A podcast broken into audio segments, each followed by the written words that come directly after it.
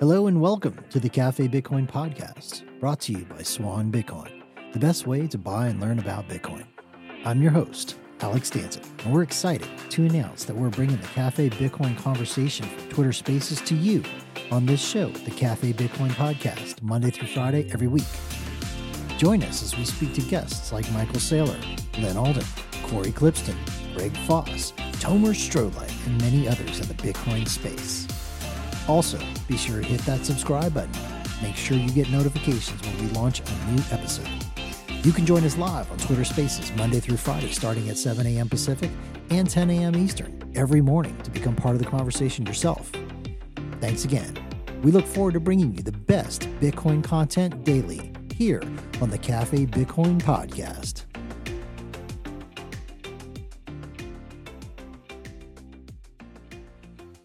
We got a new week ahead of us. The New York Times FUD dropped. We'll talk maybe a little bit about that. I prefer being on the offense. I think they're trying to draw our trying to draw us onto the defense, lead us into a trap, all that kind of stuff. We're not falling for the shenanigans. Welcome to Cafe Bitcoin. Our mission for this show is to provide the signal in a sea of noise and teach the other 7 billion people on this planet why there is hope because of this bright orange future today. We're going to do some general Bitcoin Q&A. If you're new to Bitcoin, you want to learn about Bitcoin, now's a good time.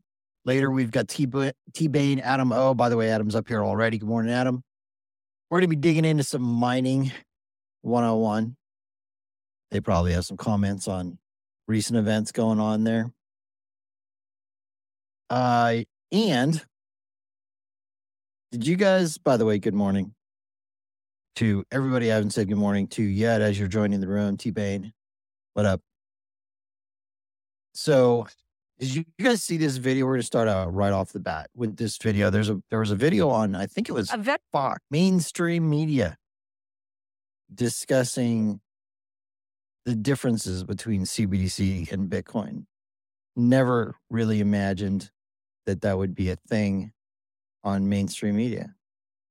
No, I yeah, I, I saw it. I thought it was awesome. It, it their points like that they that they're putting forward were were pretty interesting. I think it's been more interesting is how like the CBDC chirp has has hit in the mainstream.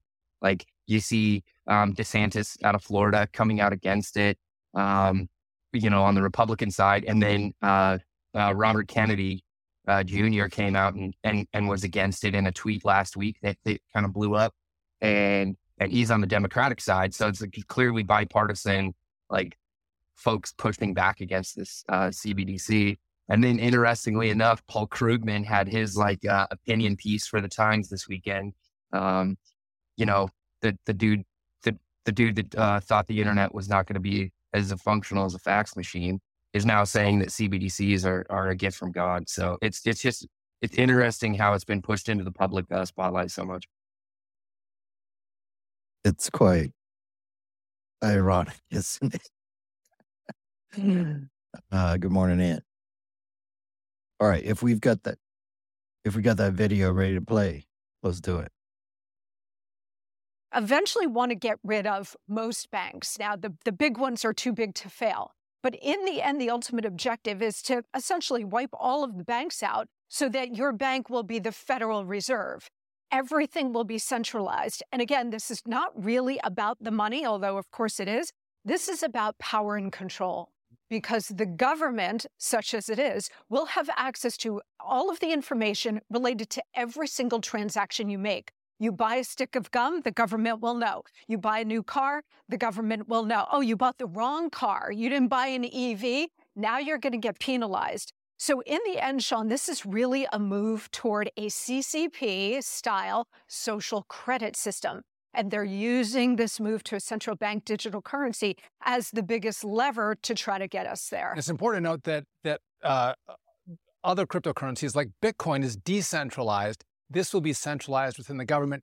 Bitcoin is a is a, uh, a, technology for freedom. This is a technology for control. I mentioned this before. I brought my I brought my prop. I got a twenty dollar bill. I can use this $20 bill however I choose for, for meat, for guns, for even illicit purposes.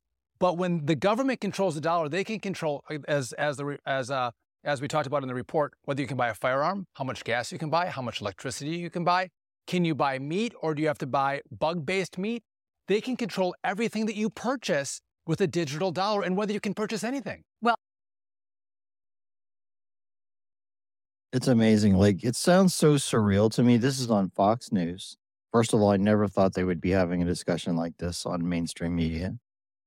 But even the fact that they're even discussing whether we're going to bug meat or not. I mean, I never imagined in my life we'd ever be having these conversations as humans. It's, it's quite bizarre.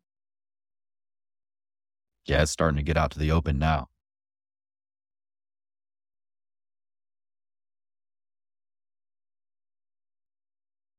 It was it was oddly pro pro Bitcoin too.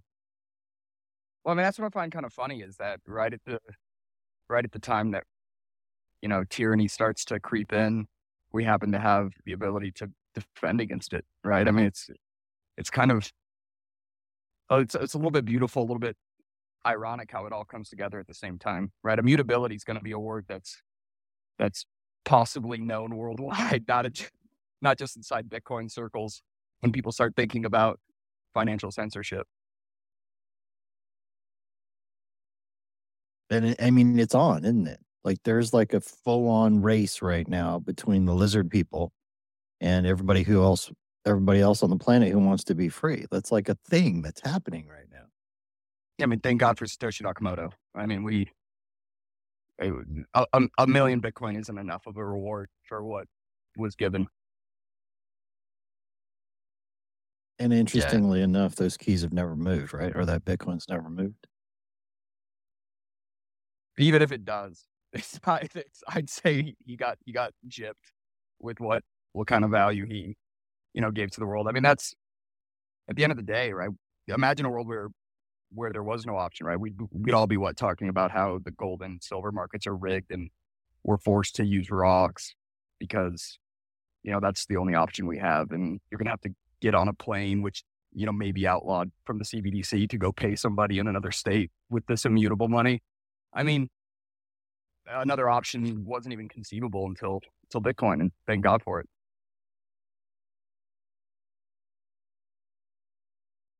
Yeah. But the fight's not done yet. I mean, it's just starting. It's just heating up. And uh, so it's not a foregone conclusion that freedom wins. I'm very, very thankful that we have Bitcoin as a tool here. Uh, but I think we need to keep our eye on the ball right now because the then they you, you know you hear this then they fight you thing. Well, man, it's on. It's on. This is I want to read a tweet from from Tulsi Gabbard this morning. She goes, "The Restrict Act not only bans Americans from using TikTok, it is a Patriot Act 2.0 for the internet. It would give the government unfettered access to all the data on our computers, our phones, our security cameras, internet browsing history, payment applications, and more. It throws the Freedom of Information Act out the window. It cannot be challenged in court and criminalizes the use of a VPN with up to 20 years in jail and a $1 million fine. What? I just can't imagine it passes. I mean, if it passes, it's just, it's like, that's the time to go protest in the streets almost, right? I mean, because then privacy's gone. Um, they they literally criminalized privacy at that point, which has got to be unconstitutional. As much as you know, I don't know if the Constitution's the the strongest document to to to exist. Um, at the end of the day, like there's got to be some pushback on that. I mean, even even boomers got to be able to see how how horrifying that world is. I mean, maybe when their kids and and themselves start getting thrown in jail, maybe then it'll matter. But I can't imagine it passes. Well, the worst part is that they tricked everybody with it, with this TikTok thing. You know, they give you the old okey doke. You know, it's it's to ban TikTok, which most of the boomers are like, yeah, we should probably ban TikTok. You know, it's bad for our children, and we got to get rid of this thing. And I've heard it was a, a a spy technology for foreign governments and whatever. You know, so it's a big okey doke. Yeah, that's per the norm, though, right? I feel I feel like that's the that's the status quo. There's always there's you know it's like you could look back, right, while TikTok was being constantly thrown around and, and talked about as a Chinese spy tool and things. Like who knew that the Restrict Act was around the corner? Well, the people writing it did, and the people lobbying it for it did. And you know, it's a one-two punch. You're right. Like it all, it all comes together in hindsight, and it's a horrifying world that way. It's it's the old-fashioned switcheroo. I saw I saw a really good take on it um, sometime last week, where some fellow tweeted something along the lines of like, you know, TikTok should be banned at the household level, not at not at the uh, uh, federal level.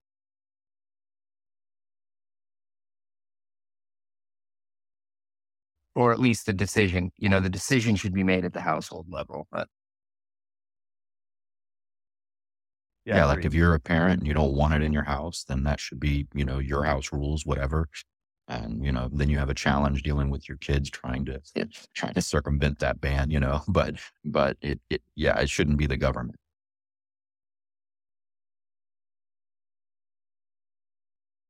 just look at how weird things got during COVID with all of the so called emergency use laws that they've got on the books. And it's always an emergency, right? It's always a crisis. They're always, they use fear to get everybody scared. And then they're like, okay, well, now we're going to save you. Uh, and at the same time, they continue to pump the fear over and over and over again to get people, quote, motivated to let them come in and, quote, save you. Like, you know, I'm, I'm from the government and I'm here to help you. But that's classic, Alex. Wave the flag or or pump the fear. It's one of the two. The thing that always gets me, the thing that always gets me is like the kind of the collision of of freedom of choice, right? Like at the same time that you know a politician will talk about how someone should have the choice to to choose their gender and do whatever they want to their own body, you don't have the choice to use a VPN, right? Like like they they isolate and they have these vectors of choice that they want to kind of create, yeah, this this illusion that you have this freedom of choice or promote it, but then all these other places they they strongly go against it for safety. I mean, it's it's so kind of hypocritical that nobody calls them out on it. It's from both sides too, right? It's not not necessarily partisan. It's just blanket. It's blanket hypo- hypocrisy. I'm not even sure there's sides anymore. I mean, that's an illusion to me. Like that's just a you guys fight amongst yourselves because we're gonna we're gonna throw these things out there that we know will agitate you and get you fighting each other so that we can do a whole bunch of nonsensical bullshit over here on the side and maybe you aren't going to pay attention to it. That's that's my observation. Like all that stuff is nonsense. People need to figure that out. Stop fighting each other. Like the lizard people are the ones you need to be concerned with right now.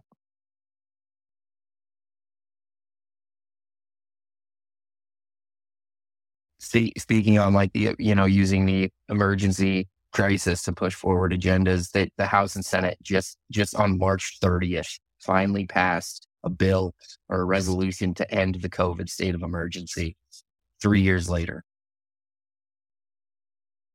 But there's still there's still something like 42 other states of emergency that haven't been lifted, right?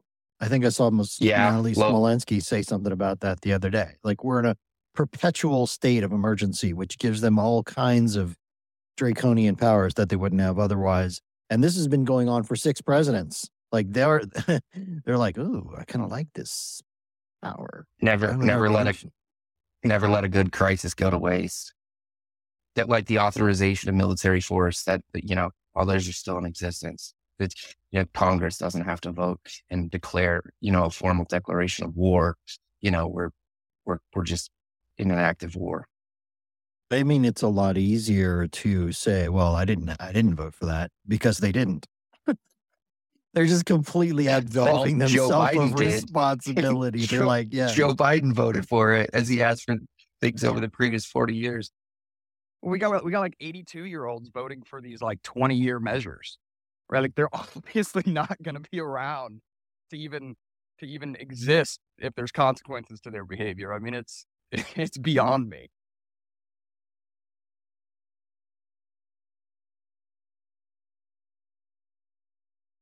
Thank God for Bitcoin. Speaking of which, according to documenting BTC, there were 3,467,156 new Bitcoin addresses connected to the global network last week. First of all, Does anybody know how the hell they know that? And then, second of all, does that seem like a lot to you guys? I mean, I think you can do that with a node. You can, you can, you know, request to count the amount of addresses and look at it over time. I used to do that using like bit info charts just manually back in the day. But I think I'm not sure if that's a, a metric to look at, right? Like, I don't know if you guys saw with Muun Wallet. Like Muun Wallet is is throwing millions of transactions out there doing atomic swaps in order to to give a use case of Lightning, which is not really even the Lightning network. Um, so I'm not sure how much of that is indicative of, you know, adoption. Um, Might mean nothing. Yeah, completely automated, newly generated addresses. Yeah, Coinbase just you know creates a million addresses and puts you know like a million sats into each, right? Like just for their own users and shit like that. Like that, I'm what, not really sure if that. What would be a good metric in combination with the new addresses for us to determine that has that that has a material impact on network effects of Bitcoin? I mean, I think over you got to include time, right? So I think you got to look at like like I'd always look at the the real value of Bitcoin, right? Where you look at the value of the UTO UTXO last time it was moved, right? And then you consider how long it's been since UTXOs have been moved. And I mean, that's a pretty good indicator of, um, yeah, new UTXOs and new hold, new holding, right? Or at least new money coming in to hold. Um, but the best is, I think the, the most like instant, which it isn't even that instant, is to look at is, is hash rate, right? I think that, that one takes so much time and infrastructure to, to deploy. If hash rate is deployed and it it's out there, right? Like a 30 day, 5,000, 10,000 block average of hash rate is that's indicative of demand. That's that's somebody trying to produce new coins. Um, like, and we're at near all time highs. Like that's a really good indi- indication of of Bitcoin demand, in my opinion.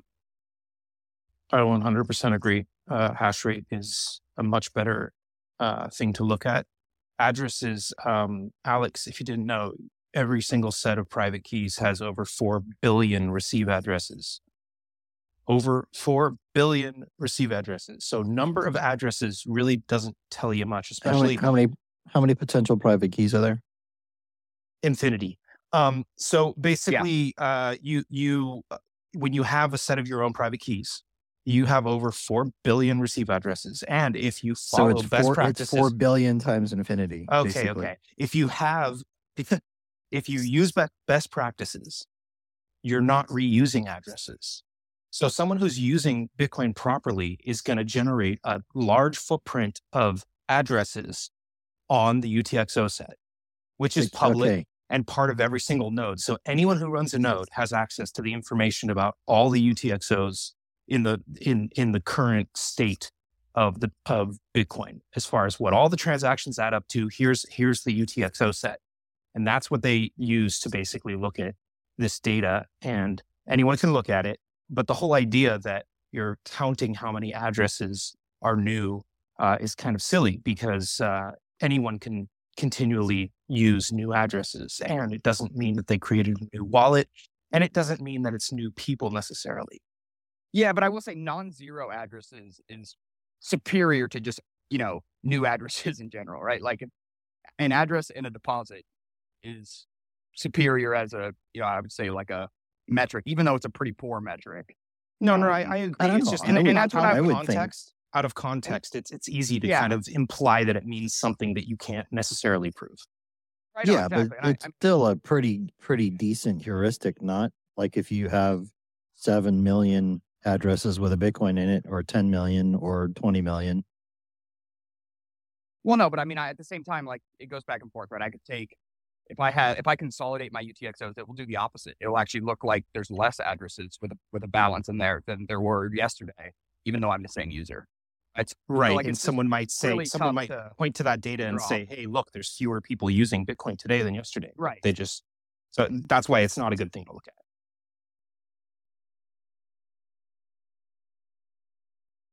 But it's damn good for likes and retweets, right? What's up? uh, okay, I tell you what, let's let's explain this to the peoples. For those who are new, who are listening, trying to figure out Bitcoin, I hear this thing come up all the time where people are like, um, what's with that? What, what's with using new addresses for every? Why why do people want to do that? So that you don't have a big honeypot of Bitcoin at one place that everyone, you know, can see whenever you spend or whatever. It's the uh, standing at the um, standing at the the liquor store or whatever kind of store scenario, and you open your wallet and it's stuffed completely full of hundred dollar bills, and all the people behind you are like leaning over your shoulder and going, "Oh, interesting, nice." It it it's that exact explodes. Scenario. It's like a magic you wallet. So- True, DC, isn't it just the No, vendor? Okay, no. It, so he- Uh, here's the no. point. Here's the point. Every transaction is being put on a public network. And if somebody looks at your transaction, they they see where you're sending from, and then they can follow back the path of that address. But So but if you- only the but only the vendor knows that you were the one that did that. Everybody else just sees an anonymous Over a long period of time, it's best practice not to reuse addresses so that you're not basically revealing your entire stash in every transaction that you're doing. You split up your UTXOs or your chunks of Bitcoin into separate addresses. When you spend from those addresses, you're revealing the minimum amount of information to the recipient and to the rest of the world as far as this is what I'm holding. Yeah, for Again, the example, merchant knows until you get outed. If that address ever gets outed, I mean, that's you know, it it's it's out there forever. And Yeah, no, now no, it doesn't I take totally- too much. I, I, I totally agree. I just thought it was a little uh, hyperbolic to say that everybody in line gets also to see that it's you. Everybody, no, in they line literally do it. Well, every, but it's not. It's not the identity portion of it. It's just that that much Bitcoin is associated with that address. So over a long period of time, to keep things simpler and to reduce the opportunity for anyone to see more information than they need to see about what you're holding of value, you put your chunks of Bitcoin, your UTXOs, into different addresses so that when you spend them, you're revealing the least amount of information to the recipient or anyone else who might look at that transaction. All right. That's so in, in, important. in in your scenario, it's basically a wallet that's being carried by an invisible man floating into the store, and everybody gets to see the wallet open and explode with money pouring out of it. Yeah, like And if the example, I guy- I, I had a buddy pay me. We had a bet, and it was like 150,000 Sats, right? And I don't know if he did this to flex or whatever, but he paid me from an from a, a UTXO set that had like 12 and a half Bitcoin. So the second he paid me, I was like, I, I screenshot it and sent it to him. I was like, dude, what the fuck is this?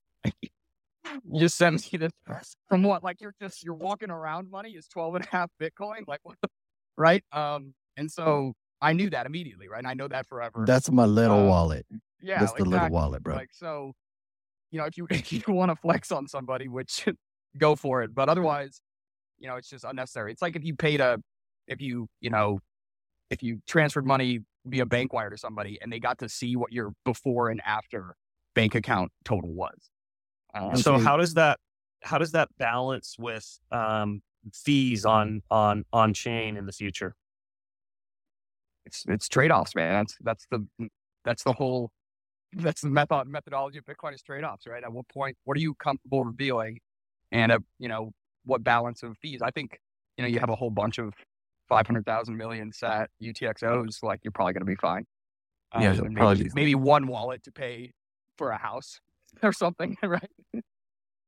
The other thing that you have to recognize, I mean, so the whole fee conversation is kind of an entirely different one because if you're sending your Bitcoin to a single receive address, you're still generating new UTXOs that will just all be, you know, belonging to that single address. So, I mean, a lot of people, they misunderstand this. They think that if they send Bitcoin to a single receive address, that is all going to accumulate into like a, a single large UTXO, or they might just assume that without even knowing what a UTXO is. But what's really happening is you're getting separate UTXOs with each withdrawal.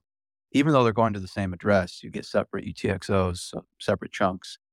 And if you want to spend those UTXOs in the future, if they're all really small, you're still going to pay a lot of fees, even if they've all been sent to the same receive address. So, I mean, it, it, it literally makes zero sense to have a single receive address. Like it, you know, there's there's no benefit to not, you know, generating a new address every time you receive. Wait, hold on. There, there's a minor benefit. It's very minor, and it's an extremely easy accounting because you can just go to any public blockchain, look up that one address, Yeah, all but the history of that thing. I, I would say I would say that's else. I'd I'd say that's very negligible because every single Bitcoin wallet in existence now is able to do all the accounting for you when you put in Right. Your, no, your I, I X was.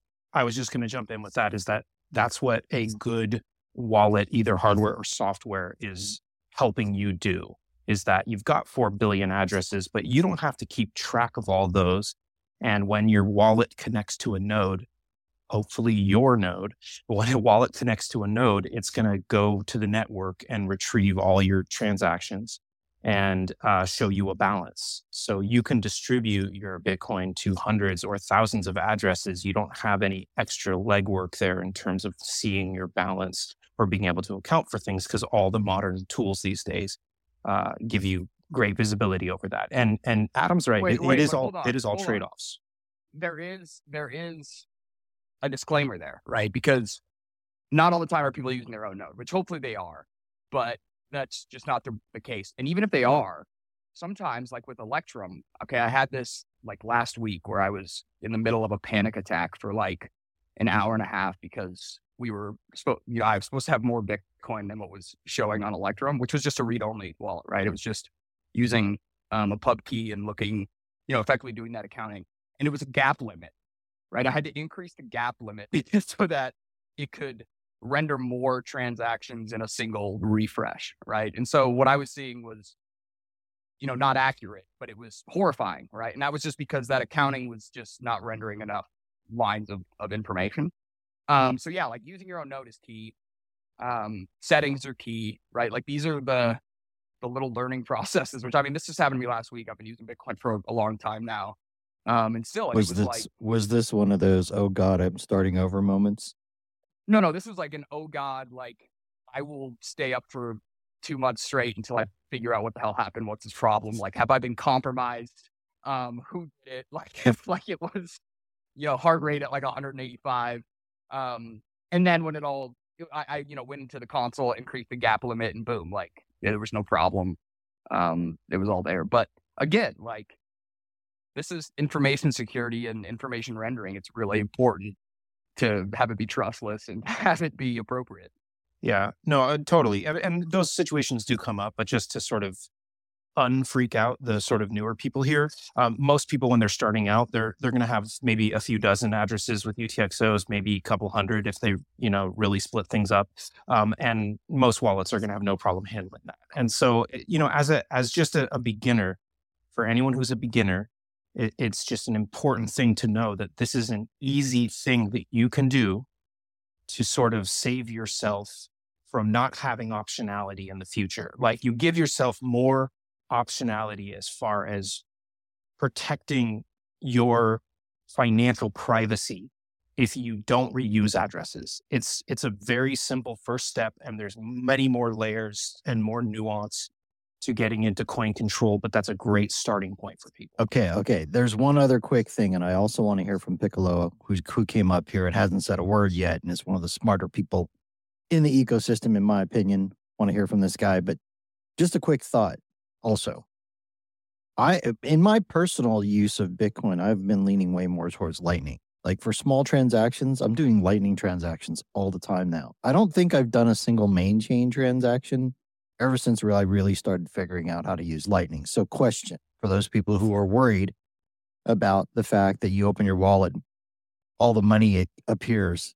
Uh, is, does Lightning provide a little more uh, privacy in transactions than main chain transactions? The short answer is yes. But if we're still, I mean, so to, you know, maybe build off of what Peter was saying earlier with transaction fees getting higher and you being priced out if you have a bunch of small UTXOs, that's still going to be a problem in the future when you want to spend with Lightning. Because to spend with Lightning, you have to either send your on chain Bitcoin to a Lightning service provider, like a custodial wallet. That's going to require on chain transactions, or you have to open your own Lightning channels, you know, if you're running your own Lightning node, and that requires on chain transactions. So, like, th- there's no way to get your Bitcoin from the base layer to any Wait, of these The secondary on, layers. the on-chain transactions only occur if you close those channels, right? The the channel opening is an on-chain transaction. It's literally a smart contract that you that you post on chain. Right, but he's asking you're not constantly opening channels necessarily, and most people who are using Lightning are are are using custodial. Yeah, they're using platforms. custodial Um, platforms. the, the the short answer to your question, Alex, is your Lightning is is more like your wallet that you're walking around with every day, and Bitcoin on chain is like your vault. It's like your your Right. High security storage vault that nobody can touch, and and that's really like a, a simple a Well, let's go way. of back to the privacy thing. Do do people are, are are people getting privacy if they're using Lightning transactions versus main chain transactions? First, let's start there. Yes or no? yes. not really. It- well, yes. I mean, wait, time, time out. Like, I signed up for a wallet of Satoshi. It's custodial, but it's also non KYC. So when I have Bitcoin that I got zapped on wallet of Satoshi, they don't know who I am, you know, and I can spend that Bitcoin, even though it's a custodial wallet anywhere, you know, that Wait, they do you have have, do you have an email with. sign up? Is there an email or a phone number, or, or how do they identify you? What's your It's- unique identifier? It's an it's an email sign up, and the email's a, a more or less a burner email. There's no connection of that right, email to my an identity. ISP, right? Unless you made that. All with- right, okay, There's an, yeah, there's sure, an ISP but there, right? like, And are Like, you just sure they're not logging your device ID? they probably. Okay, fine. They Look, probably- if you're if you are a let's call it let's let's assign levels of of importance to to who's who's going after you, right? If you're a state level person of interest, they're probably going to figure it out, right? But if you're Yeah. just an average Joe doing your thing and you're not you're you're you're not Edward Snowden and the CIA is not after your ass, you should be okay, basically. Alex, you got to remember, it's it's average Joes that work at the NSA, right?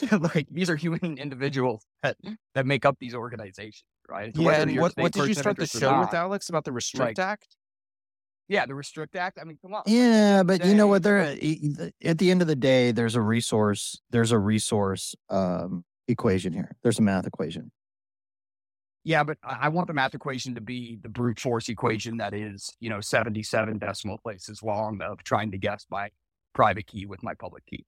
Like, that's the best equation that I can defend myself with because I know it's just not going to happen. Um, beyond Alex, that, fair. it- right, it's compromisable. But, you know, I think there's, you know, what what is sufficient? Like, their wallet, and they have to write off losing the 250 bucks that was in it, and their, and their, you know, freaking Chipotle gift card. Like, and that's okay. Like, hopefully that doesn't sink your life. And that's why. Yeah, okay, let, eh, let let let's go back to the fee thing then on Lightning. Fee thing on Lightning, right? So you open the channel once, as long as you don't close the channel, it's fine. There's no on-chain transaction. Therefore, theoretically, if you're you know doing a transaction and it's going to hunt around for nodes to send this transaction across i mean you should still theoretically get some pretty low fees now even when when the on-chain fees are are worth quite a bit later I mean, yeah, I think I think it's negligible. One thing I do want to say though is like, so I'm not a I'm not a real bull on Lightning. I, I mean, I even tweeted this just a little bit ago. I was giving I think it's Muun Wallet some crap, but um, like I, I'm a guy that been mad that I have to spend 45 cents to to transfer like five hundred dollars and like wait a few hours for that to confirm. Maybe like I'm always custom fees, like doing two sats per byte, and I'm the last guy to get in the block.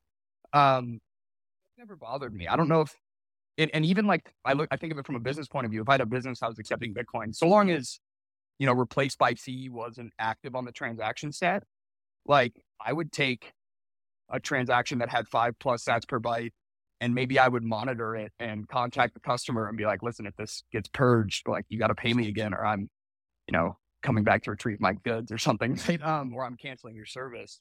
But I wouldn't mind waiting a day or two for it to to settle. Like credit card transactions sometimes take five days if it's a holiday and they swipe their card on a Friday afternoon um, to settle with the business. So like I don't, you know, I haven't seen the mempool be that clogged for that extended of a period of time that it's really been a problem yet.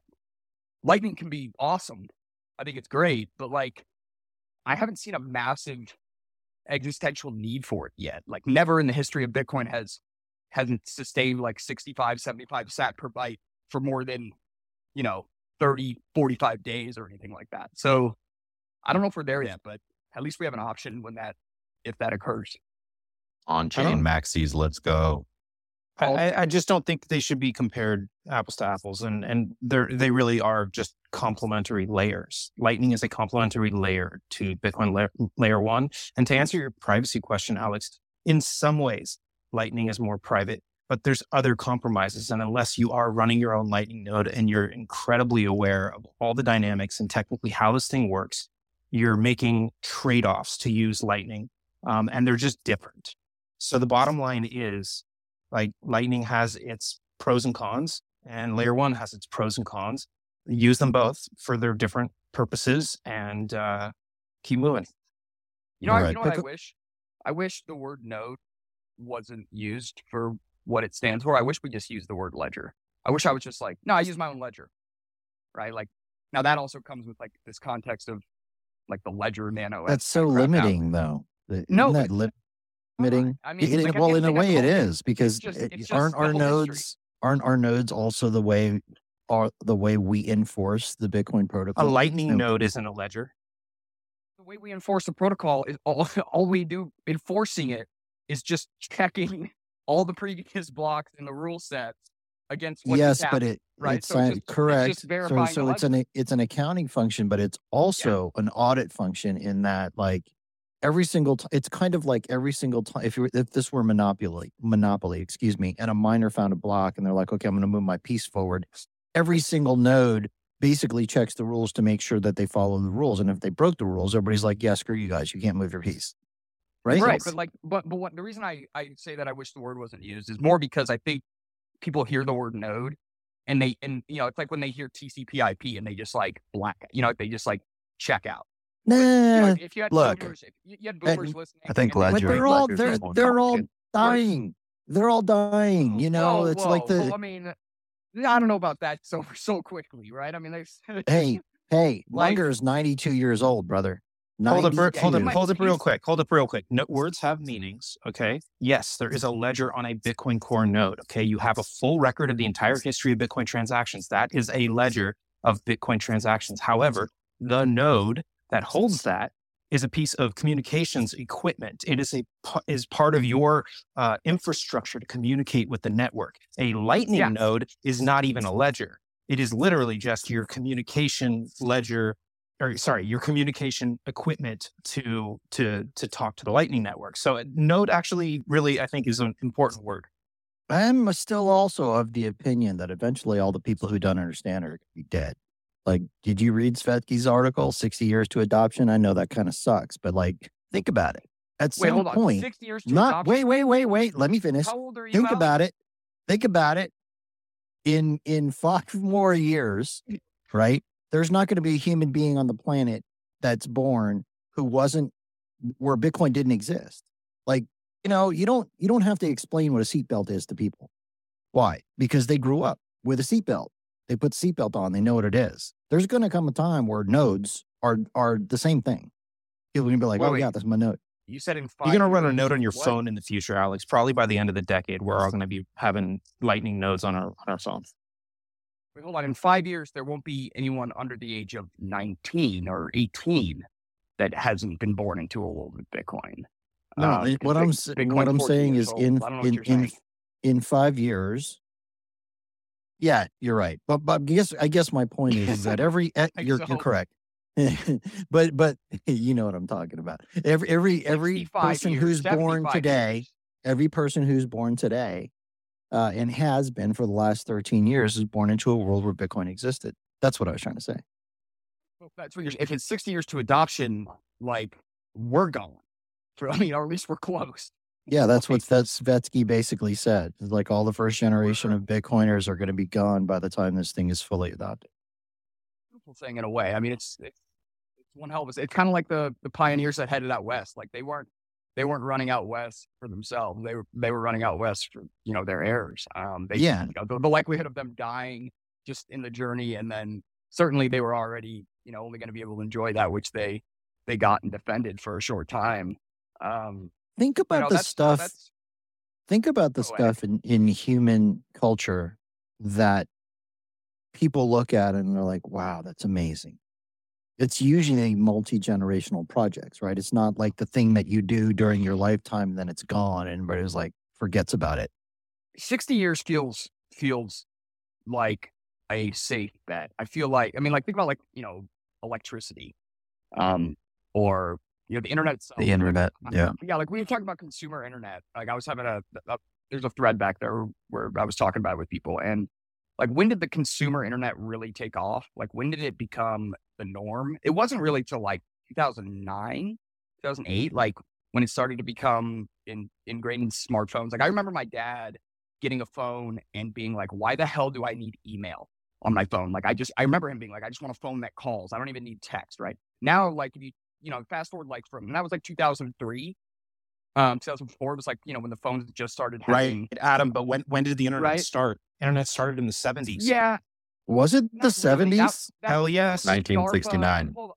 Yeah, but that was like DARPA and like the CS net and like nah, but that's that's net- analogous to the first couple of years of Bitcoin. But, Hello? but That's what we exactly. are. What, if- what if Bitcoin Yeah. is is TCP/IP? What But if not Bitcoin's from- not from- TCP/IP?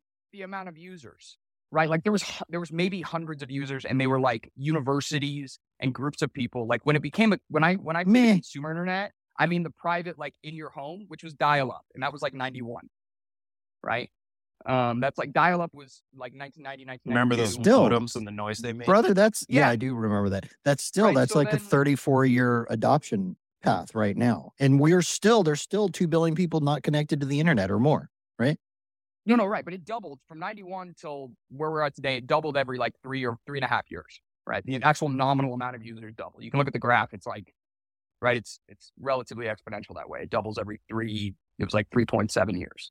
Um, and we're, where we're at today is like, we probably aren't more 12 years away from putting everyone on the internet, right? It'll be very, there'll be a lot less people off the internet than, than are on the internet, which we're already crossing that threshold. So like it, it speeds up right? And that's and that's kind of what I think about with where we're at. It feels like we're just before the normalization, like we're a decade before the normalization, um, where it's it's strange to not know about it. It's strange to not have interacted with it. Where today, it's not that strange if you haven't interacted with Bitcoin. Dude, Right? I'm like, so like I am so looking forward to torturing my grandchildren with stories of back in the day. Bitcoin. I used to have. There used to be Nom. 12 Bitcoin when I would mine a block. Now I eat your sent bag. someone 5,000 sats because their meme was funny. Piccolo, jump in here, man. Good morning. Okay, my turn. Okay. Uh, first, TC, you said that you know in about five years, people will be able to run notes on their phone. You can actually do it now, like the Blixt wallet. It's on in beta, but essentially, it's a, neutrino node, which is like a light client node setup. You can run on your phone. Works better on Android than uh than iOS. You know, Hampus, uh, that's the guy who created it. Really doing a good job. Number two, uh, I don't know. I, I'm, you know, when I mine, but I'm also a Lightning maximalist, and I don't find it contradictory. Just now, Adam, as you were saying it, because the way I look at it is, look, Lightning doesn't exist without the main chain, right? That's why we call it layer two. You know, it's got to be built on layer one. We're not Ethereum where we can build shit on cloud, right? It's going to be built on solid, No, right. No, well, no, base layer. Do you understand?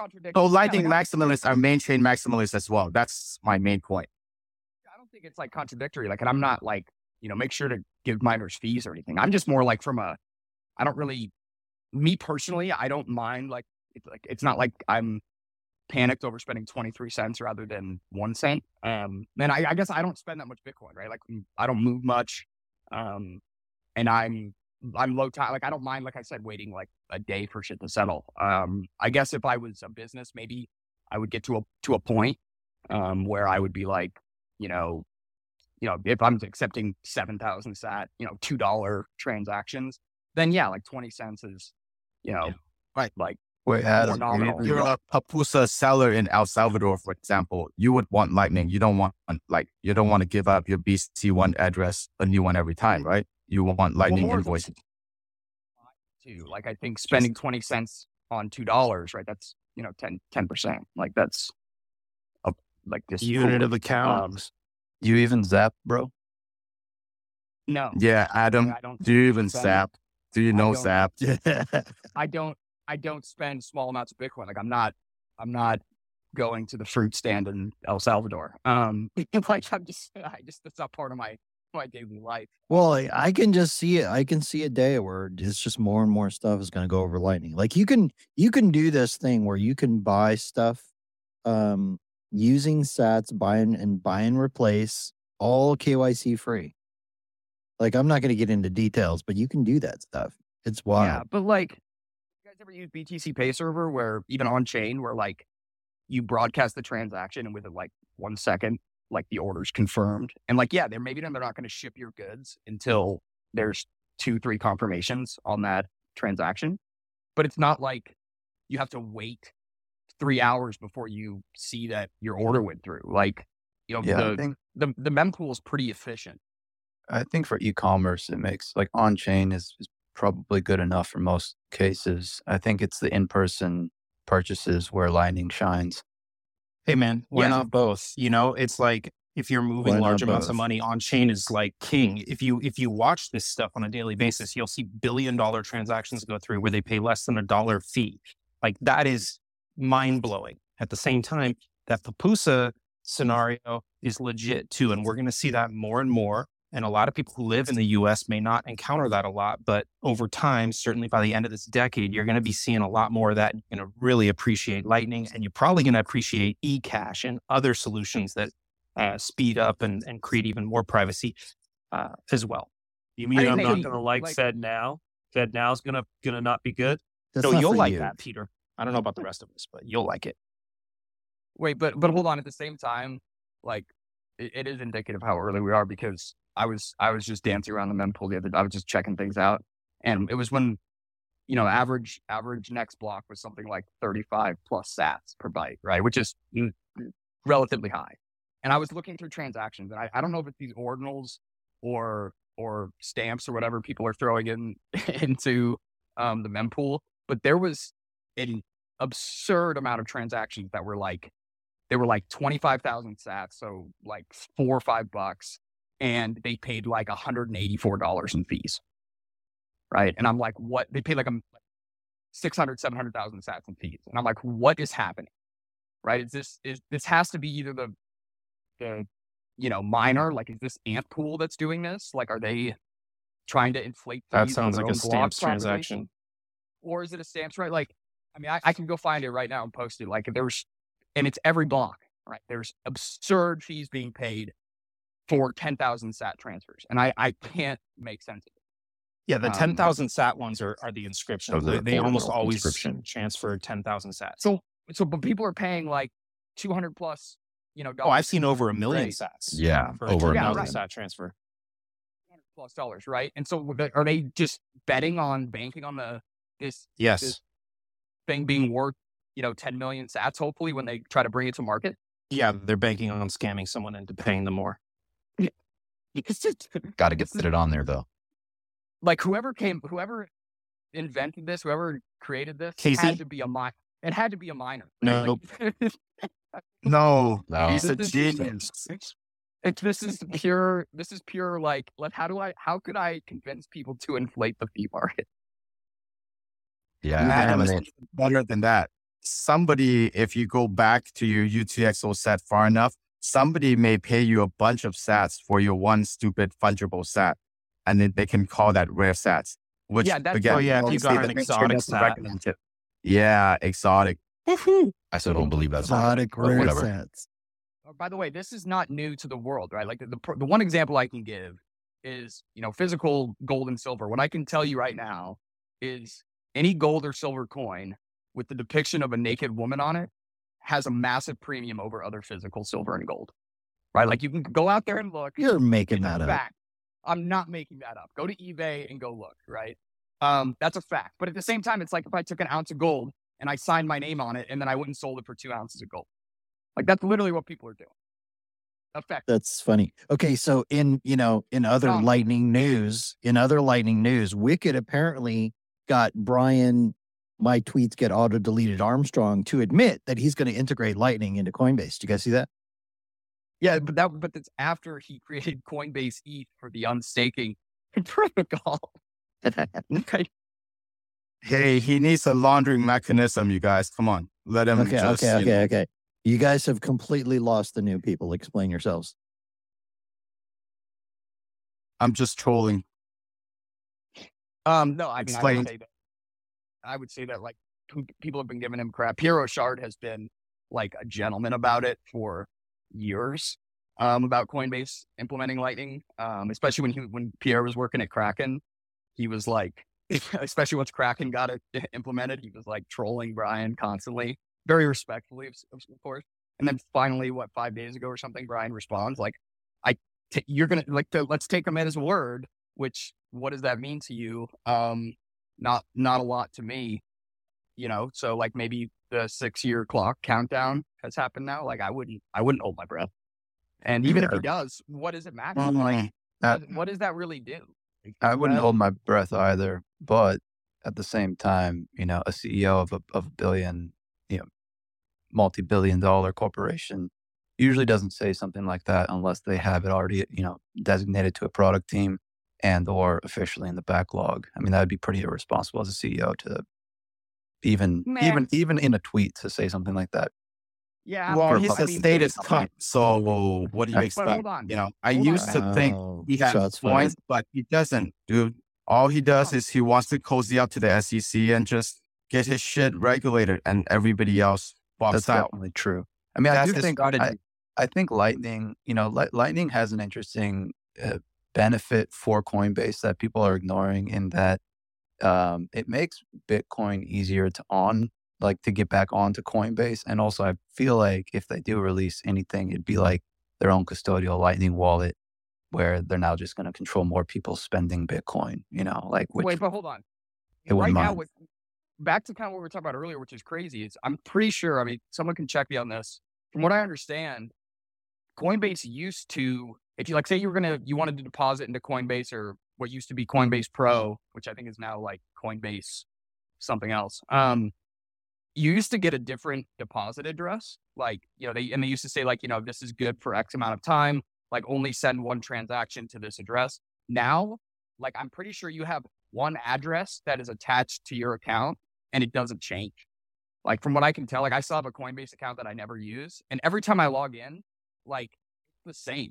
And it's a, you know, it's an L1 address. It's not one of the the BC1 addresses, right? It's like a, you know, it's like a 3HK address. Um and And consider them. That's why I burned my Coinbase account, and they wanted more KYC shit after they So- did that last year. No more. So back back to what I said about accounting. Like they must have they must have like been audited and they must have kind of thrown their hands up and been like, shit, we don't really know how much this user's deposited because like the address changes every time. And, and then finally they were like, okay, well, the only way that we can, you know, track our millions of users is they all get one address and then we can always just go to the freaking node and look at the whole history of what their address is and see how many times they deposited, when they did it, and if they sold, we can go, you know, cross-reference that, and then we can go sell. Adam, the you mean the database? Right. Don't give them that much credit. You mean the database, not Yeah, the node, right? The database. Excel spreadsheet. Um, like yeah, Google Sheets. Google Sheets. So like, I don't really know if them putting getting Lightning is. Well, I'm not really sure where the consumer benefit is. It's probably, it's probably just so they can get their their hands on more custodial Bitcoin, right? That's the goal. But Brian Armstrong's got more shares of Coinbase than he does Bitcoin, probably. Um, that being said, he was really early. Just who knows if he held, right? I mean, it's hard to hold Bitcoin when you're, especially when you're trying to start a company. You, he probably put all his Bitcoin into Coinbase, which wasn't a terrible thing, right? mean, I had a suspect it's hard to hold Bitcoin, period. And that's probably something we should talk about a little bit for people who are new. Like It's incredibly the major the major goal here is to stack your Bitcoin, don't sell it, stay solvent. And if you if if you it's kind of like imagine you're you're figuring out Bitcoin, you're like, okay, this is the pathway through to the other side of all this crazy nonsense that's happening in the world right now, all this lizard person new potential law stuff they're trying to pass, all of this CBDC stuff, all of this just crazy, crazy stuff. And you're like, okay, this is the lifeboat that's going to get me through to the other side. However, in order to deploy this lifeboat, you have to walk across a minefield. And this minefield is full of scammers. It's full of people that's going to try to get you to put your seed phrase into a website. It's full of people who are going to say, "Hey, I'll trade your Bitcoin for you. Just send it to me." It's it's full of all kinds of perils. It's full of like, what if you happen to lose your job and you're under some kind of financial pressure and you know you you're thinking, well, I could sell my Bitcoin. Yeah, I think I think the two valleys that you're talking about, right? To simplify it, there's there's greed and there's liquidity, right? There, there's those that will pry on your greed. They'll say, "Hey, buy my shitcoin. It's going to 10x against Bitcoin or 100,000x against the dollar." Or, "Hey, give me your Bitcoin and you'll earn three percent." Or, "Hey, give me your Bitcoin to trade. You'll earn 25 percent." So that's that. They'll play on your greed. And then there's liquidity. And the thing about Bitcoin is it is so liquid. It makes gold look stupid. It makes real estate look like you're trying to sell, uh, you know, a boat from 1807.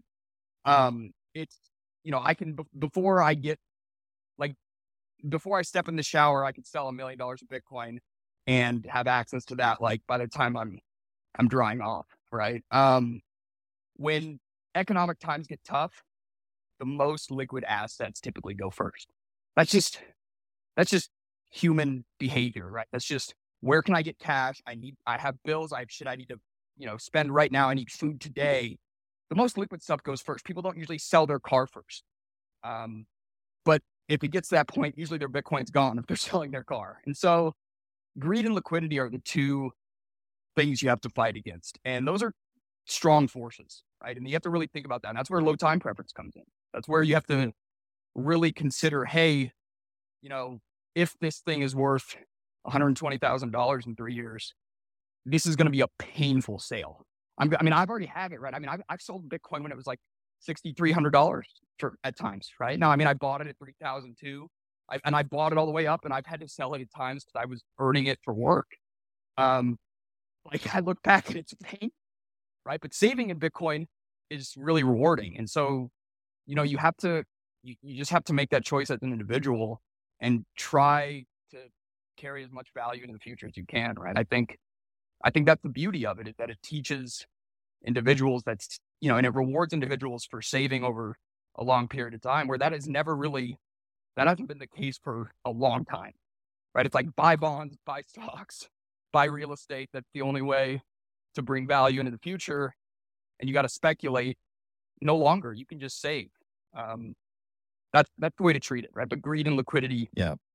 Good, good right. luck let's do this. We're gonna go with we're gonna go with Wicked, and then Operation Libertas. Good morning, brother. He's had his hand up, waiting patiently for like a long, long, long time.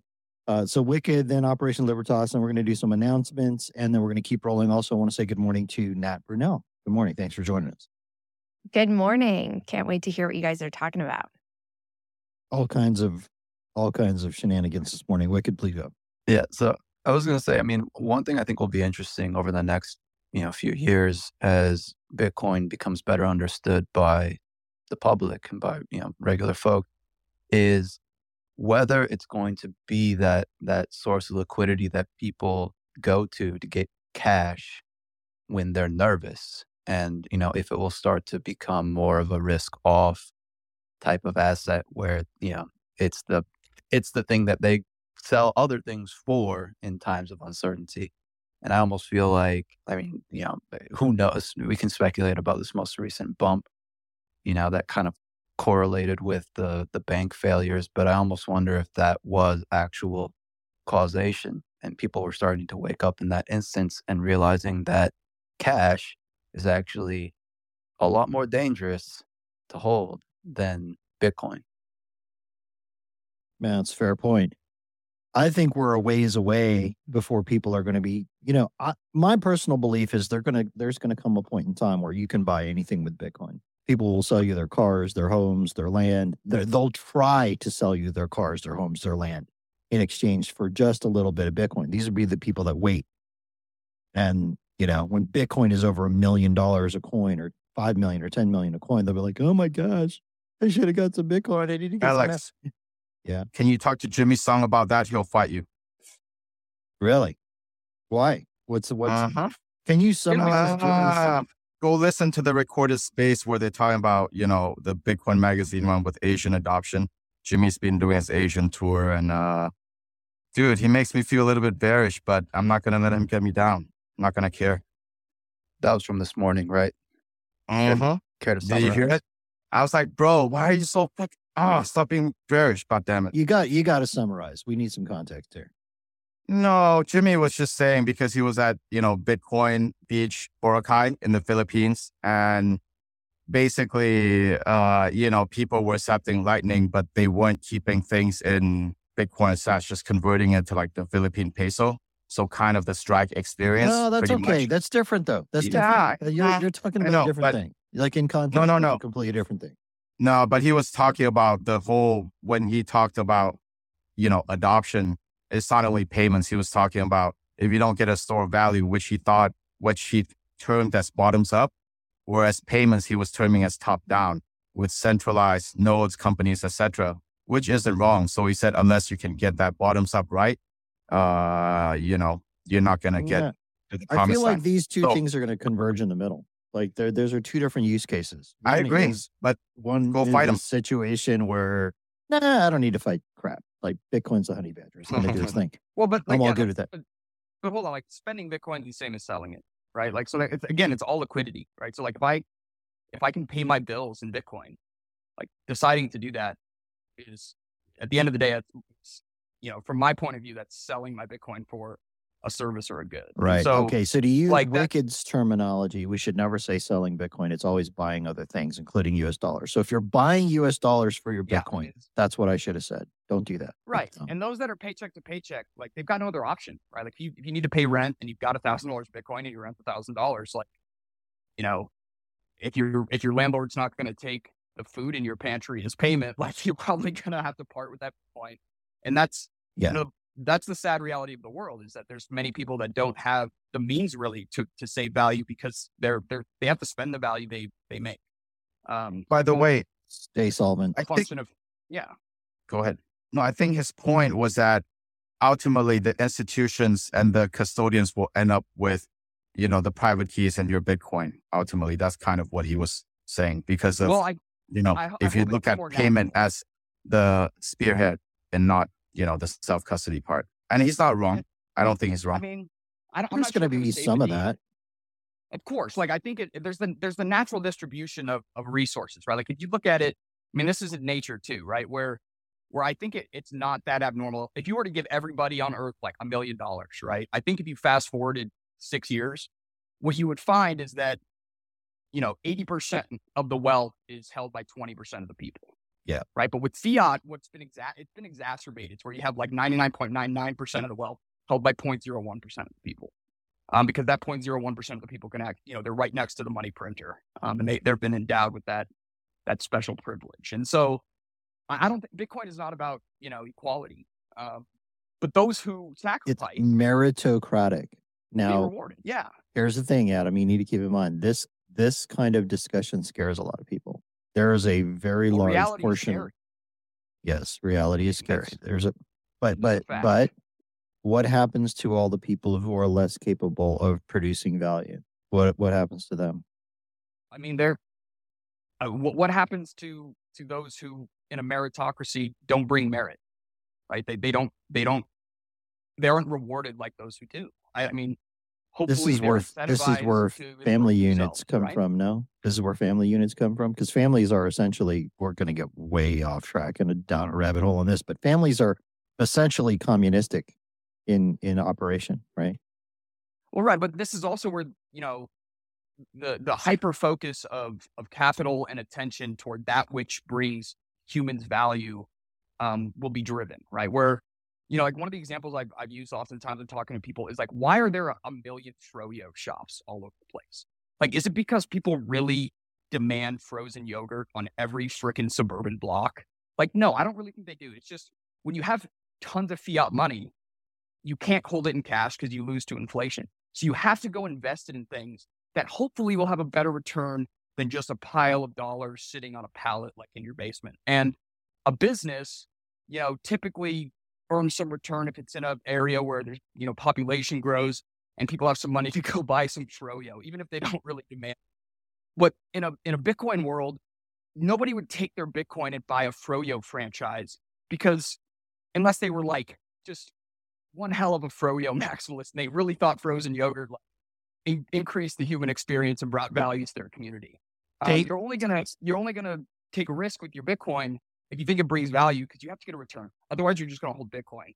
And so that's where I think, you know, the meritocracy comes in, where people will start focusing on that which really provides human or value to humans. Otherwise, they'll just save. Hey, just to circle quick back to the the thing with the Jimmy Song and the um, you know, custodial or what people are doing with Bitcoin. It, it, it's interesting to see the phase that we're at right now because there's actually a huge growth in the number of places people can get Bitcoin, even despite all the friction and attacks on crypto platforms and stuff. I was just at a family gathering on Sunday and talking to an 80 year old family friend who was excited to find out that he could buy Bitcoin spot on um, Fidelity. And I just made sure to say, hey, talk to your broker and find out what their plans are to allow you to withdraw that to your own wallet.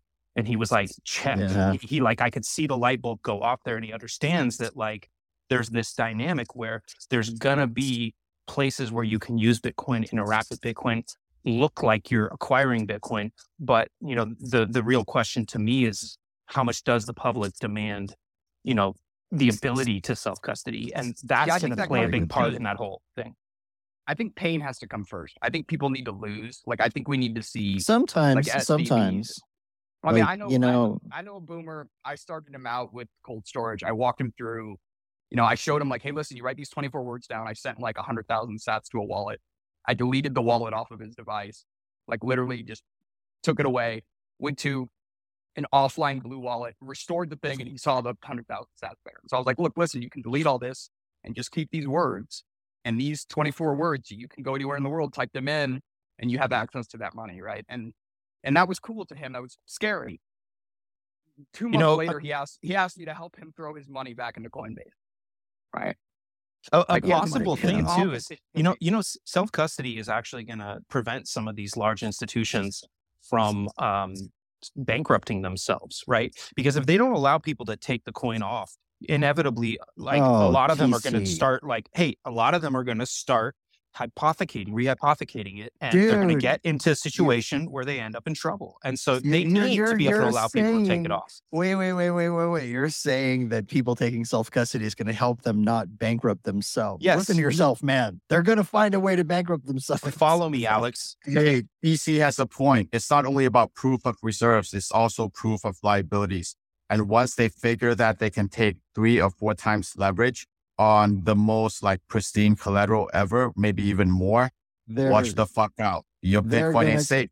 they're going to create all kinds of shenanigans. Watch, mark my Yeah. words. It's not over Well, it's yet. cool. Okay, wait, wait, wait. Listen, It's cool. we need to hit announcements. We're like 10 minutes into the second hour. We haven't done that yet. You maniacs have been going off today. Um, and then we're going to go with Operation Libertas and we'll keep the conversation rolling. But you're listening to Cafe Bitcoin. Good morning and welcome. If you've never been here before, we do talk about Bitcoin. We do it every day, Monday through Friday. We start at 7 a.m. Pacific, 10 a.m. Eastern. Roll for two hours, the place for your morning news, preferred hangout for some of the smartest minds in the industry. Also, a yes on Fountain, Spotify, and Apple. Yeah. We are helping with a crowdfunding campaign where all profits beyond production costs go to Bitcoin Core and open source Lightning development. So there's an article written by Bitstein called Everyone is a Scammer. It's now read by Guy Swan and on vinyl. There should be a link in the nest to go check that out if you want to participate in that and help that thing out. Swan is sponsoring the Toxic Happy Hour Pleb Party in Miami on May 18th. I'm going to be at that. I hope you guys are too. Link in the nest for tickets. By the way, if you're a Swan private client and you want to go to that thing, reach out to your Swan private rep. We have got a big chunk of those tickets for our clients. What else? Oh, check out Swan IRA. It's live. If you want to put Bitcoin using your IRA, either an existing or a new one, you can do that with Swan. If you have an existing IRA and you're looking at all these assets, these fiat assets, and you're like, my God, I really hope those don't blow up. You would rather own Bitcoin instead? Well, we can do that for you. You can, it's as simple as opening an account, literally say, hey, turn this on. It takes two seconds. It takes less than 30 seconds to actually, once your Swan account is improved, approved, excuse me, to actually turn your IRA on, set one up. It's very fast. And then you can transfer assets from an existing. All right. That's all I'm going to say about Swan. Operation Libertas, you've been so patient. Good morning, brother. What do you got? Morning, Alex. Hey, we're Bitcoiners. We're patient. We have low time preference. Um, so thanks for waiting out and holding out on me. Um, and be patient with me as I ask maybe like a knuckle dragger kind of question. So earlier we were talking about UTXOs and using different addresses. And I just want to kind of make sure I have this right and anyone else that might have questions that's listening. Um, when you say use different addresses, are you just talking about using different receive addresses? Or are you also saying like use a different wallet at the end because they can see where mm-hmm. it's ending up at the end point, if that makes sense? yeah, what so- you do is what you need to you need to look at the tools you're using and you need to when you hit receive pay close attention the second time you hit receive is it giving you the same address or a different one? And and you can also kind of like research your tools directly and find out does it automatically give you the next unused address? If it's a real bitcoin wallet and you actually hold the keys to it there's over 4 billion receive addresses and most of the good, not all, but most of the good wallet software and apps out there will automatically give you the next unused address when you hit receive. Just pay attention to it and note that it's a different address each time. Yeah, so, from a yeah, terminology have... standpoint, the word wallet can mean thousands and thousands of receive addresses, and which then become send addresses. Right? Billions. Four, four billion. Over four, four yeah. billion. But really, you're not going to use billions. What I'm saying is, you know, where there's going to be a balance you know, you may have thousands of little pieces of Bitcoin that, and then your wallet says you have two Bitcoin. Really, you have thousands of addresses or hundreds of addresses that add up to two Bitcoin. So I'd like to chime in here because I'm the boomer on the stage who's done all of this. Um, what what I have done is I have created four separate wallets, uh, one for a Roth, one for IRA, one for a traditional IRA, one for non KYC, and one for KYC Corn. That's just the way I've done it. Um, I have done coin control. Um, and coin control that I've done has been based on what Wicked was saying and Adam that most of my UTXOs, not all, but most of my UTXOs are in, in a range of several hundred thousand to um, a few million uh, sats. And um, the other thing is, is that when you are taking uh, Bitcoin off of exchanges like Swan and uh, Strike, for example, um, they don't charge you a fee uh, to do that. Well, it, I guess they do charge you a fee because it's probably built into the price, just like you don't get charged for uh, an oil change when you get a get three years service or whatever when you buy a car. But in any case, you don't get charged an extra fee. And so that's a perfect time to do it because you're basically um, sending the Bitcoin without um, being charged for that fee in any case. And so I am tracking that like every time I do or receive, yeah, it is a different uh, address. I did. I was surprised to learn that there was over four billion. That's pretty cool. Um, and then, so I guess another follow up, kind of like for some newbies out there, are there? Because I know Ledger is like one of the more popular wallets, but I've heard that it has some issues, and I know there's everybody has their own answer to this question. But for anybody that's kind of new, are there better wallets than others. Yeah, I think Trezor Coldcard is better than than Ledger. Ledger kind of scares the shit out of me, um, mainly because they they're really focused on, you know, having all of this versatile multi-coin NFT nonsense, and that's where they're constantly throwing updates to the firmware and to their their like Ledger Live software support. Um, but you got to remember, at the end of the day, like the term wallet is always tough as well because it's a signing device right? It's a device that keeps um, private the, the private part of the information that you need to that you need in order to sign a transaction, in order to spend from those addresses. And so, the signing device is, I'd say it's relatively important. Um, but what's most important is having it backed up, right? It's having the backup information where you can take your Trezor ledger, throw it in the ocean, and go anywhere to any wallet and bring those those 24 words to life whenever you need to. And that's that's the key, right? Because then you've got a fail safe. Then you've got then you can make small errors and you know step on your your ledger or have their firmware be something that you know breaks the thing and you can just you know not panic you can still have access to your to your private key so i think that's just the most vital piece of information is the backup. I, I would add to that. Um, I, I think Adam's absolutely correct. You you should look for software and hardware that's Bitcoin only. If it's has support for other crypto assets, that uh, at the at the very least means that the people that developed it have split attention as far as uh, building things with purpose and and and security for Bitcoin. Um, and then on on the worst end of the spectrum, there's all kinds of vulnerabilities possibly. Um, as far as Ledger specifically, one of the reasons I'm not a fan of referring people to them is because they, like several other hardware makers, uh, steer the people who use those uh, pieces of hardware to use specific software to connect it to. So when you're using Ledger, you're connecting it to your computer using some Ledger software, and you're, if you know it or not, you're using their nodes when you're doing everything. So um, it, it's that's some kind of sort of guidelines to to use when you're examining different equipment out there. Um, Bitcoin only, and hopefully something that doesn't steer you to a specific piece of software hardware manufacturers expecting you to use. Yeah, for example, yeah. right? So I, I, had a ledger and um, I went like a year and a half, almost two years without signing a transaction um, with like the small amount of Bitcoin that I had on there. And it was for like, it was a small company, a business that I run account. And we had some end of the year or next year expenses. And so I opened it up to um, sign a transaction and I had to update the firmware like three times.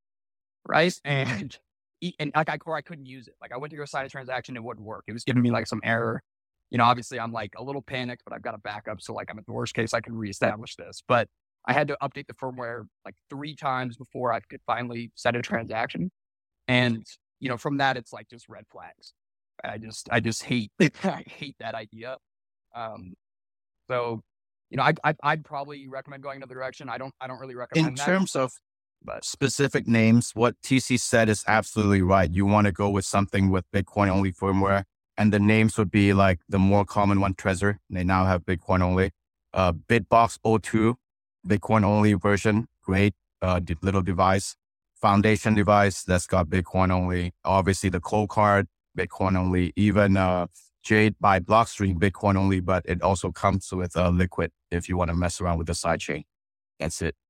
I like cold card and Sparrow. Again, as the boomer, again, as the boomer in the room, um, I'm going to say that the first thing is, of course, to get get uh, your your coin off the exchange, so into self custody. Most people, the the iteration that they follow is they go to a hot wallet first, then they go, oh, well, this isn't very this isn't very secure. So then they go to a cold storage device. Um, I have had hot wallets. I've had a ledger. I've had cold card. I have foundation. Um, I think that the wallet or, or the signing device um, iteration is is a personal thing, and and people are going to buy or acquire a, a, a signing device that they're going to use, and then they're going to see something that is going to be um, uh, more beneficial for their use case. So, for instance, I like the foundation because it has, and, and air gapped is really important here. I like the foundation because it has a camera. Now, I've also ordered the Coldcard, um, pre-ordered the cold card uh, new device that has a camera because I like the convenience of being able to scan the, the Q1. Yeah, yeah, the Q1. I, I pre-ordered that because I like the convenience of being able to uh, scan the the QR code. Um, so I don't have to mess with the SD card. That's just me personally. But I think as as these things, as the as the technology continues to roll out, think about it in terms of of phones, um, you know, during this transition era when that first iPhone came out, you know, your use case of which phone that you wanted to buy. And even today, your use case of the phone that you're purchasing has to do more, has more to do with what you buy than than the actual um, the newest hardware or the oldest hardware. It's just it's more about your use case, and you can look around. There's lots of different signing devices now, and they continue to improve over time. But yeah, you know, getting I, off the exchange is the most important thing. Hold on, hold on. Like Opendimes or paper wallets are the. I mean, you guys must use Bitcoin like daily or something to have all these signing devices and like, like I I don't know if I'm the only one that just like more hoards, but Opendimes one I love just because you have to physically puncture the thing and like compromise it before you can spend the Bitcoin. Um, so it's it's almost like a receive only. but same with the paper. Like I love just having 24 words and, you know, copy down 15, 20 addresses that I can deposit to. And I know the Bitcoin's there and I don't have like, in order to spend it, I have to go retrieve it. But, you know, you could hand somebody 24 words and say like, Hey, throw this in a safe, keep it. And, you know, if you ever need money, let me know. I can send Bitcoin to this 24 words and I'll tell you how to, how to, you know, retrieve this if you ever need it. I think Um, the use case that's pretty like I- common is people want to stack, right? Like ongoing. You want to stack. And if you want to go to a new address each time, you're going to run out of those 20 addresses that you wrote down at some point. And what's a cool setup is to generate your wallet on one of these hardware devices. And then you can move your XPub into some software like a Sparrow or Specter or something like that. And you can very easily just access your your next unused receive address. You can keep an eye on your balance and you have your hardware device and your private keys stashed away somewhere safely. And you know that, that that's that's a, a pretty pretty good setup. And that's a use case where somebody does need basically to be accessing their wallet, albeit just to to read the next receive mm. address and Again, stacking. maybe again, it's liquidity, right? I don't want the liquidity. I don't want to be able to spend my Bitcoin. I have to make it hard for myself, right? Like if it's Yeah, but if I your signing device is stashed away, you got to go get it if you're going to send. See, that's a that's a stack only setup in, in, in a lot of ways. you of can ways. also wipe your your keys off of your signing device. Like there's no reason why honestly, unless you're spending regularly, there's no reason to keep your private keys on your signing Yeah, that- device at any moment in time. I think a lot of people signer. Well, yeah, SeedSigner is good. A lot of people use their signing device more as a private key generator as opposed to an actual signing device. Like most people up here are probably just stacking Bitcoin and not necessarily spending it. Some of us are, but but if you're not spending it, you know, you're not signing, right? You're not actually using that signing device for signing. What you're using the signing device for is to generate your original, you know, 12 or 24 words.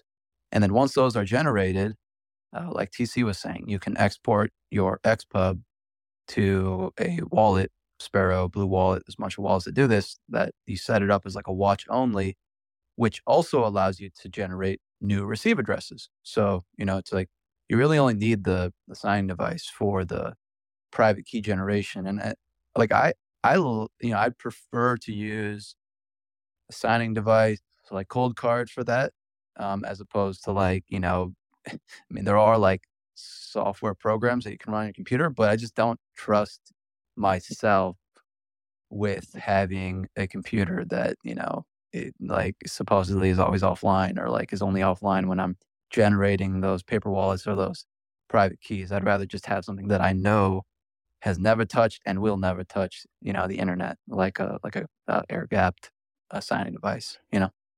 So when when I was when I was uh, recently orange pilling a guy and I was showing him and we actually were moving some some Bitcoin, I was just showing him and I had forgotten how to do a transaction, and it took me a minute to be able to kind of go through and go, okay, yeah, how do I do this?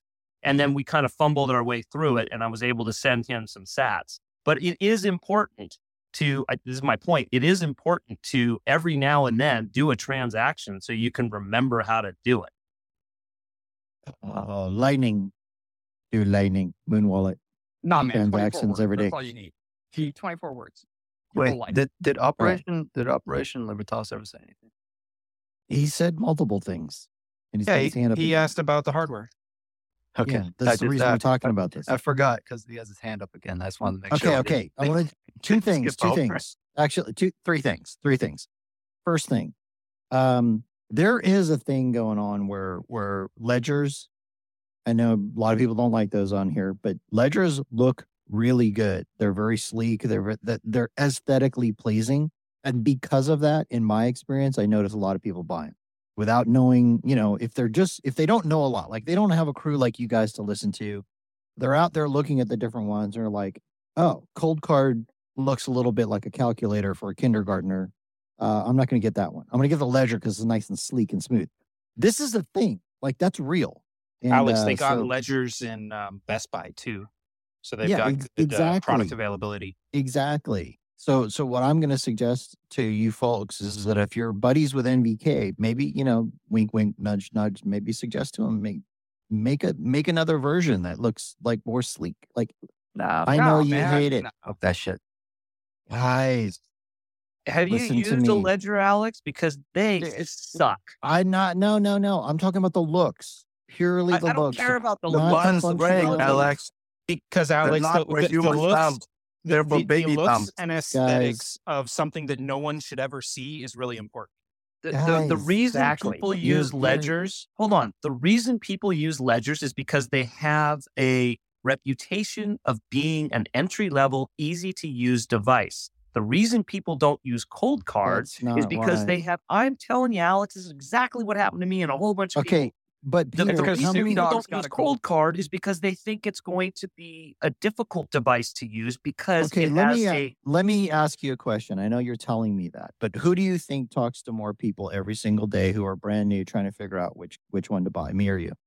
you. All right, thank you for conceding that point. Because in my experience, talking to real people who are trying to figure this shit out, they're like, "Yeah, uh, Ledger looked really cool, so I bought it." Well, especially Purely when, honest, they're, especially when they're talking about honest millions of dollars worth of Bitcoin, right? It's like, do you want to use this ledger product that looks like it's made out of metal, or Dude, this you would be cold you card be out of, you shocked. made out of You plastic? you would be shocked. You would be shocked of the people who have the capacity to buy more Bitcoin than everybody listening to my voice right now combined. That are like, well, that looks pretty sleek.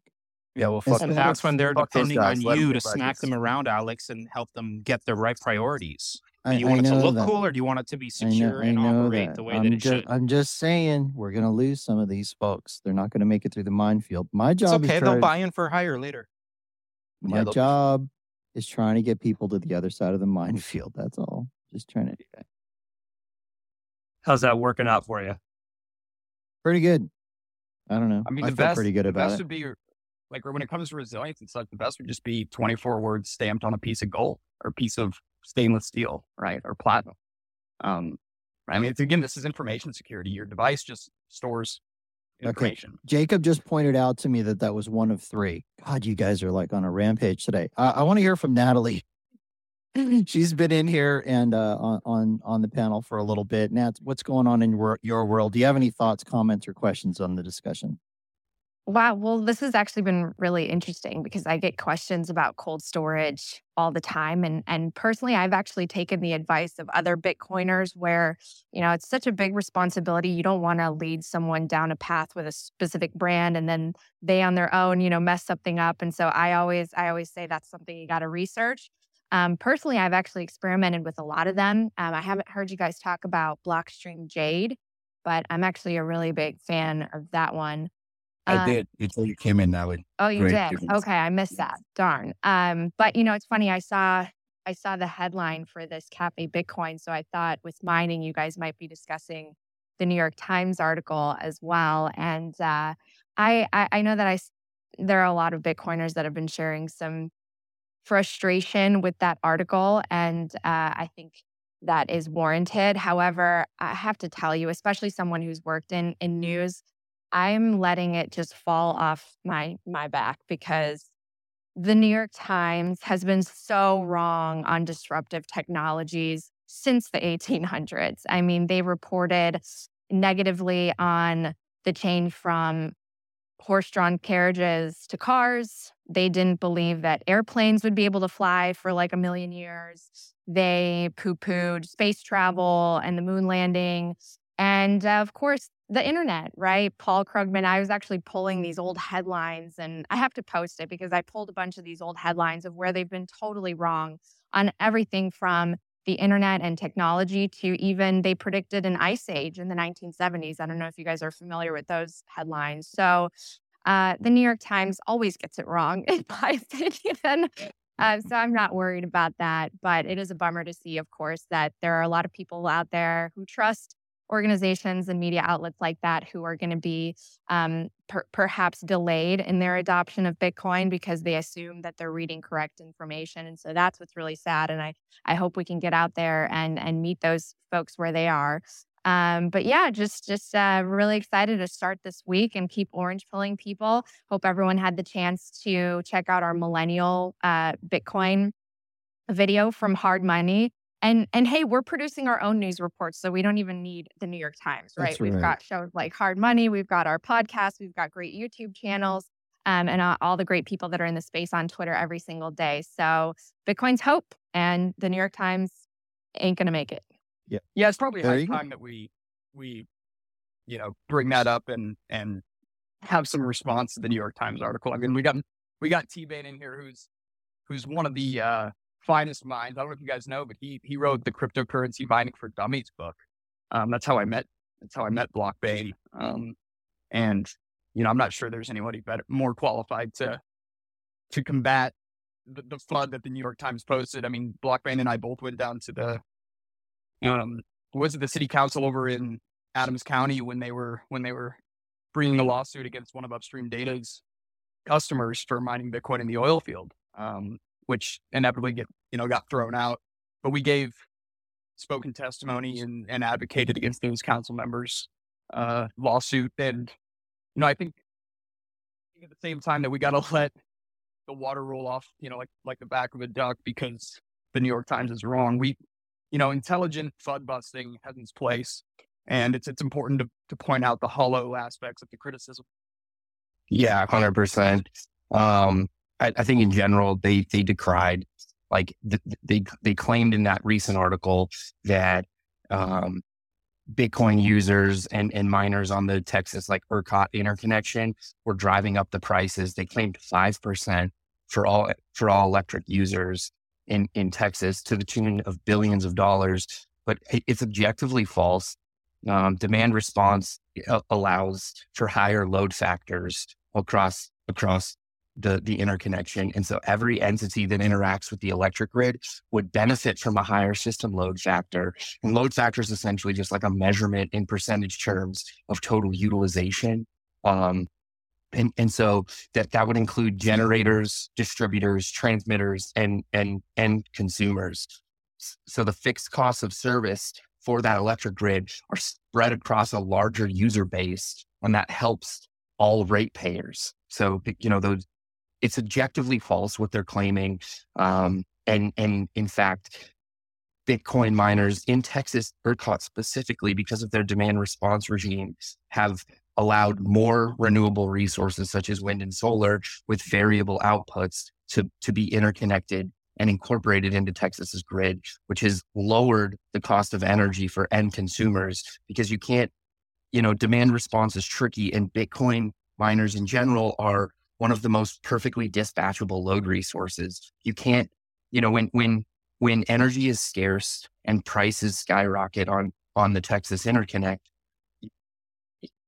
a hospital and a school or a grocery store, like you can't just turn off a hospital. But Bitcoin miners are very responsive to these signals and can turn off and on um, with the whims of the market, and and so kind of frees up some of that uh, those resources when in times of scarcity, and then can absorb those excess resources in times of abundance and spread out those fixed costs, lowering the cost of ev- of every entity that interacts with that electric grid. So I think it's just important, and it's just it's objectively false what what that fellow was claiming in that article. And yeah, obviously they have a a storied history of of misrepresenting technology. So it, it you know par for the course, I suppose. Well, no, and I think it's important. Like that's a really important distinction too, right? Like, like this is this is not something that existed before the magic of Bitcoin. Right? This is what got me so excited about Bitcoin in in early 2018. This is where I was like almost lost my job from talking about it, um, and I ended up leaving my job because they didn't want to listen to me in oil and gas. Is because you know before the the existence of Bitcoin, there was there was nowhere to put so much wasted and stranded energy and so much waste and stranded power and that was built into to the end user's cost right the waste was built in because it's a fact of production and the reason that there was no there was no way to to dispatch this to something flexible is because anybody that was willing to build infrastructure to consume that power like you like you could often think about like an amazon data center right? Like amazon's not gonna go and do a load curtailment deal with the grid and say, hey, only send our servers power whenever uh, you know whenever the people in Texas aren't demanding, because then like websites would stop working, right? Like AWS would shut down at random times when all of a sudden everybody in a city in Texas, you know, throws on their air conditioner or their their washer or dryer, and Amazon's not they, they can't tolerate that, right? They need like 99.99% uptime. They need that energy guaranteed, right? There's no, there's no demand vertical that's okay with just taking power here and there in an unpredictable sense. And then Bitcoin came around and it made sense to implement these computers and people were willing to take risk and say, hey, throw electricity to our computers anytime you have excess. We'll be, you know, we'll curtail your load, we'll take it. Because anytime these machines are on, we're earning and anytime they're off, you know, we're not spending money and we're fine with that. And there's no there's no side to the network for ASICs turning on and off, right? There's maybe some consideration on the wear of the hardware, but minimal, right? So this this advent or this invention is new mm-hmm. and it's provably wrong that like magical flexible load known as the Bitcoin network is going to is going to be the great equalizer when it comes to to downstream energy consumption. And so like I think a coherent response is warranted. It might take some time to put that together, but you know, those who have the understanding, those who are willing to learn, it's pretty easy to see through the nonsense. And I think, you know, just consider these very basic concepts of, you know, why would somebody spend capital to consume electricity unless there's a return? And Bitcoin mining is the perfect capital deployment tool for exactly that. All right. I love it. I want to encourage people though to also counterpunch. So I don't like the defense. I don't like being on the defense. I don't like that they they make these kind of you know they they put up a FUD article and they're like, oh this this is the horrible thing, and then the, you, Bitcoiners immediately are on the back foot defending themselves. I think we need to counterpunch more and and basically just bring it to these people um, in, in ways that make sense. You know, like yeah, I think mining in the oil field is a big one, right? Because when it comes, to, oftentimes, right, everything's measured in CO2, right? Which I, I have my own problems with. Measure like CO2 is just this like magical arbitrary number that they get to throw out there, and it means like bad in certain circumstances, and sometimes it means good if they want it to. But what's what's fun about the mining that's going on in the oil field is, you know, but for the history of oil and gas production, all this methane was being wasted, and if, oftentimes it was flared, which is you know, just more or less an external combustion, right? You see a big flame in the sky out, out of a pipe, but even a flare isn't 100% efficient. And so there is, there is CH4 or methane that's being spewed, right? And anybody knows like methane stinks, right? It's like it has a, it, it's odorous. Um, and it has an emissions impact in the air. That's not true. They add the odor to it. It's odorless. Well, no, but natural gas isn't right. Like if, if because there's there's there's pentane, there's hexanes, right? Like it, it's usually not purely CH4, even though it's ninety percent CH4. Um, like there there is a heavy emissions impact relative to CO2, right? Where if you look at just the molecule, it's what 60, 80 times heavier. And I think it's arguable that you know, spewing methane into the atmosphere, not like something we all want to do. We, we wouldn't want to live in a high methane atmospheric environment. Um, we can't breathe methane. Hey, it's, not, it's not just but, methane, right? It's the sulfur. That's kind of what you smell. You know, there's not a lot of that, that's, that's, that's sour gas, right? Like there's not a lot of that. But regardless, a high methane environment like isn't ideal. Whereas CO2 plants, like like you guys can Google right now, like you can type in, you know, CO2 generator, and you can buy this little like bucket system that you're supposed to put in your greenhouse, and it'll increase your plant yield right? It'll make your plants boom faster and grow bigger. Um, like you can. How weird is that? Product. What are you trying to? say? Are you trying to say something along the lines of plants eat CO two or something like that? What are you saying? It's a weird chemical reaction, right? Where CO two plus H two O with plants, and they create oxygen. They they return the carbon to the soil, and they leave O two, and that's why forests are great. Um, but at the end of the day, like the photosynthesis. You guys remember ninth grade biology? yes, it's photosynthesis. Um, but the cost to do that is is huge. It's not. It's really not. So so so in other words, that the idiocracy is trying to tell you that that that CO CO two is bad because it's bad, and like plants eating CO two is bad, and like oxygen therefore is probably bad. Uh, you know this. Yeah, there's the counter. It's, it's the, they're anti plants, Alex. That's the conclusion. They hate plants. They don't want plants to live. Okay, so I've see, got a question. This is getting a all about little- math. This is all Okay. math. How how do the reporters get the math wrong? Where do they get this information? The, the reporters in this Sean, case not only they- they not only got the math wrong, they got the town in Texas wrong where this mine is hosted. They didn't even fact check the town. But in in general, I would say they're getting their sources from Alex de Vries, he, who works at the Dutch Central Bank and puts out this data as a hobby.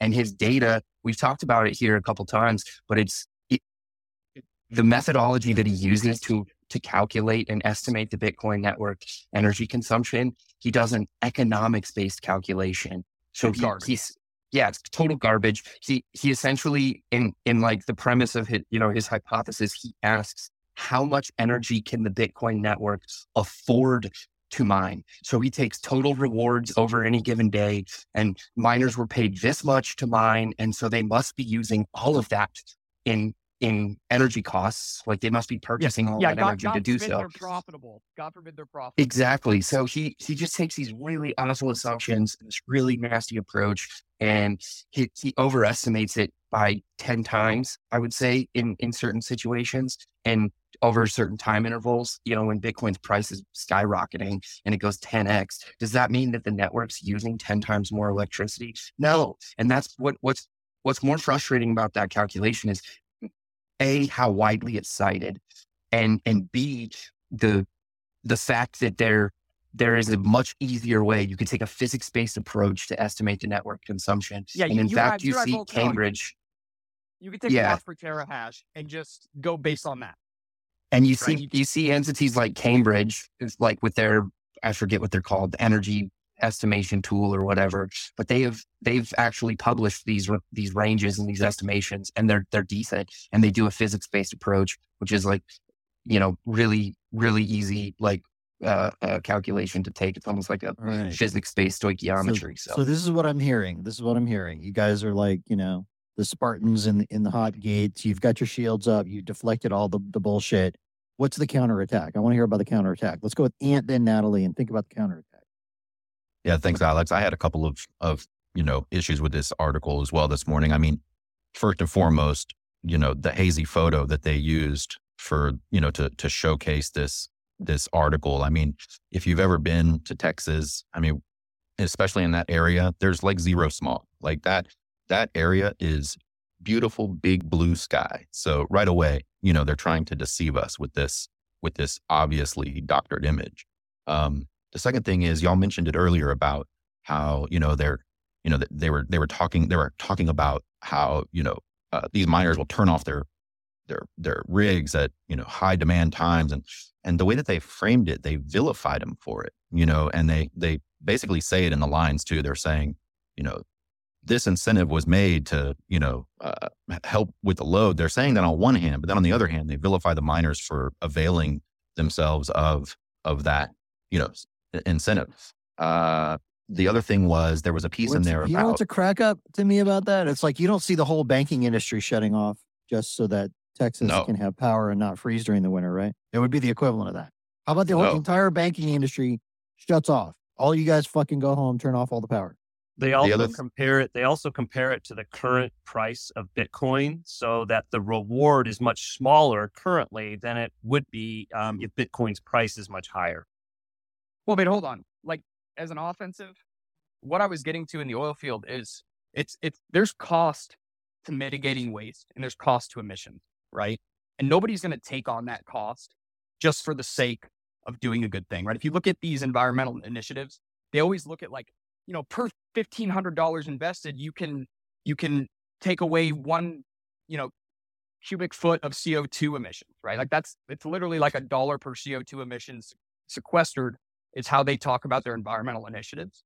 When if you look at Bitcoin mining, the without any regulation, without any, you know, fundraising or cocktail events, people are going out, risking their capital. I was one of these people in 2018, buying infrastructure to go mitigate this this methane waste and com- internally combust it, take on ongoing costs, right? Maintain that generator, pay somebody to go out there and change the oil, blah blah blah.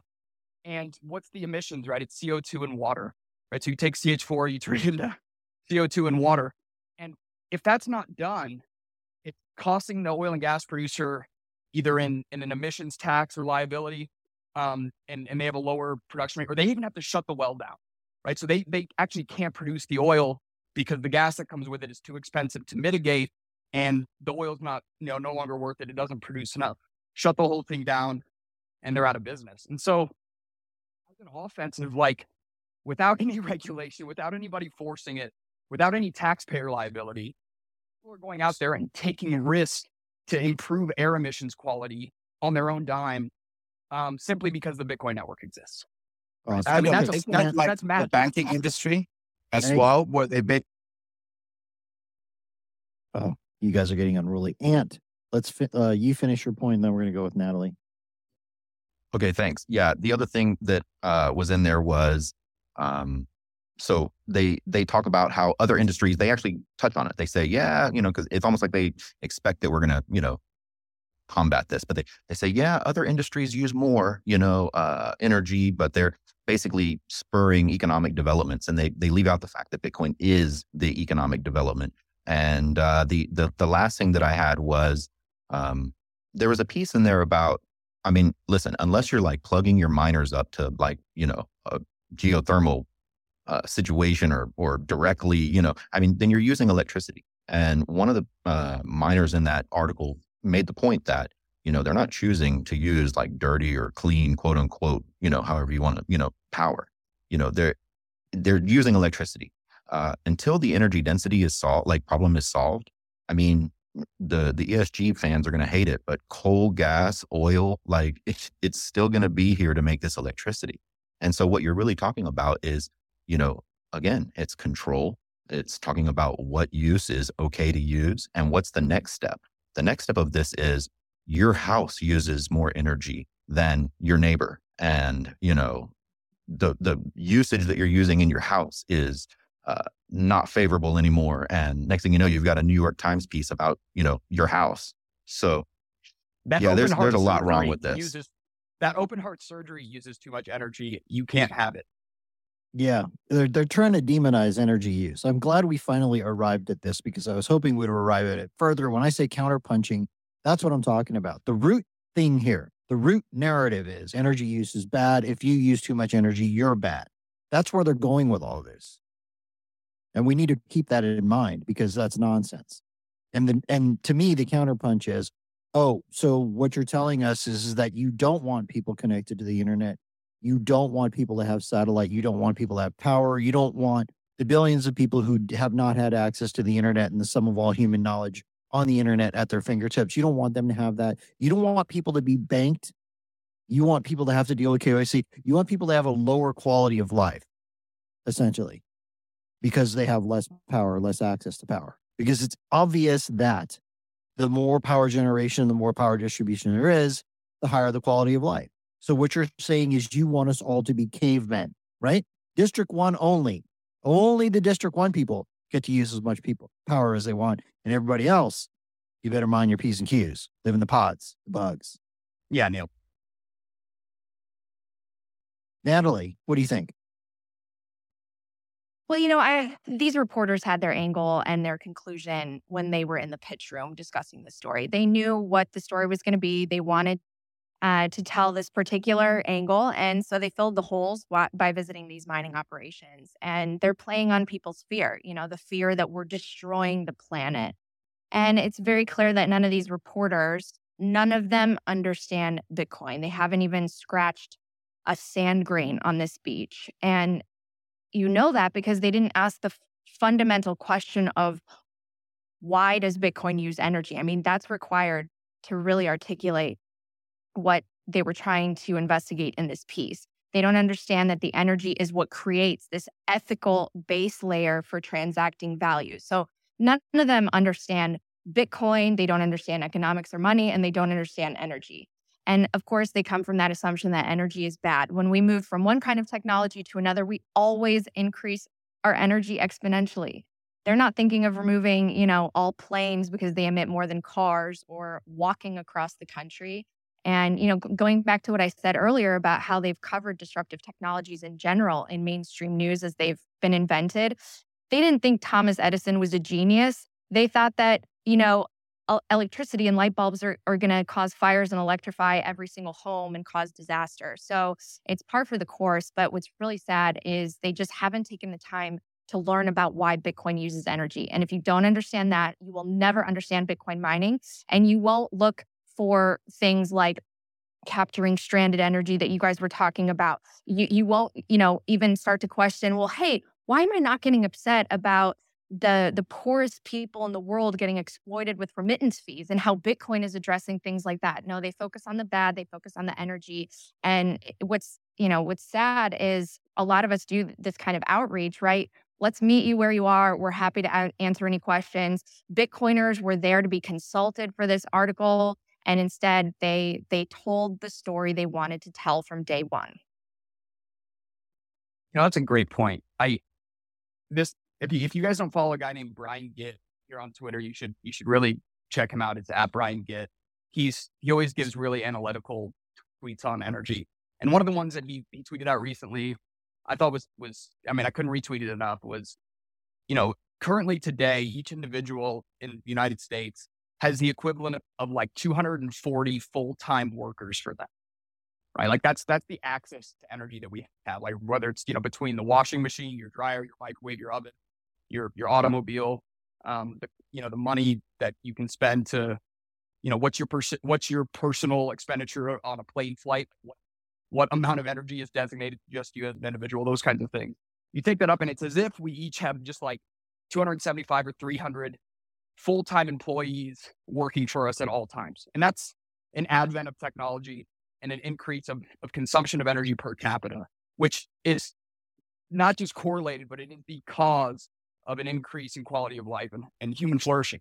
And, you know, Nat nailed it, right? That's, that's the battle, right? The battle is this moralization of energy consumption is, you know, when you plug in your phone to charge it, they want you to feel guilt. Like they want you to imagine a tree in the forest like burning down, which is just not the reality. it's just like, it's not like every time you start your car, you're supposed to imagine like, you know, a somebody in in Africa like becoming poor and like sick or something. Like it's it's a really distorted view of of the world, and it's not reality. Reality is that the more we can we can inc- or decrease the cost of a unit of energy, the more we can lift people out of poverty. Right. That's the only way for nations to be lifted out of poverty is abundant and economic energy. Um, that's the number one tool. And so, you know, to hell with them. to hell with that demoralization mm-hmm. of energy. It, it's anti-human. Did you guys see it. that meme with Drake where it's like mining for you know fossil fuels bad, but mining for lithium, all these precious metals yeah. around the world, yeah. Well, like, so I, like that's something I go back to, right? Is and and I, I tweet about today, like people always are celebrating wind and solar, right? But nobody wants to celebrate the fact that we can't have wind and solar without oil and gas, right? Wind and solar are an additive of petroleum right? I mean, nuclear is the same. Like, how are you going to mine uranium? How are you going to ship it like across an ocean? How are you going to refine it? How are you going to enrich it to, to U 235? Right? I mean, how are you going to maintain that nuclear plant without robust oil and gas, right? Petrol and, and even if you were to get rid of oil and gas as an energy base, there are petroleum products, you know, like medical devices, um, like like you know, Whoops. any plastic like contact lenses, like prescription drugs that save people's lives, like penicillin, um, that are literally petroleum products, um, lubricants, right? Like there's, you can't run a, a wind turbine or a solar panel without robust oil and gas. And so this whole idea of an energy transition is a facade.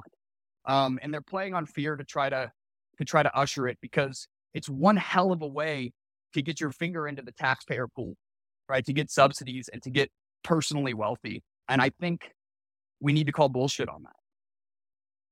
Yeah, they also threw in their little bit about uh, the the change the code piece around the Ethereum lowered their emissions by 99%, but the Bitcoiners don't want to change the code. And I, as I was reading that, I was thinking, gosh, I know a lot of people who challenge them to change the code. I know one person who even offered to like write the code for them. And, you know, I, I myself challenged them to write the code, like, like do it.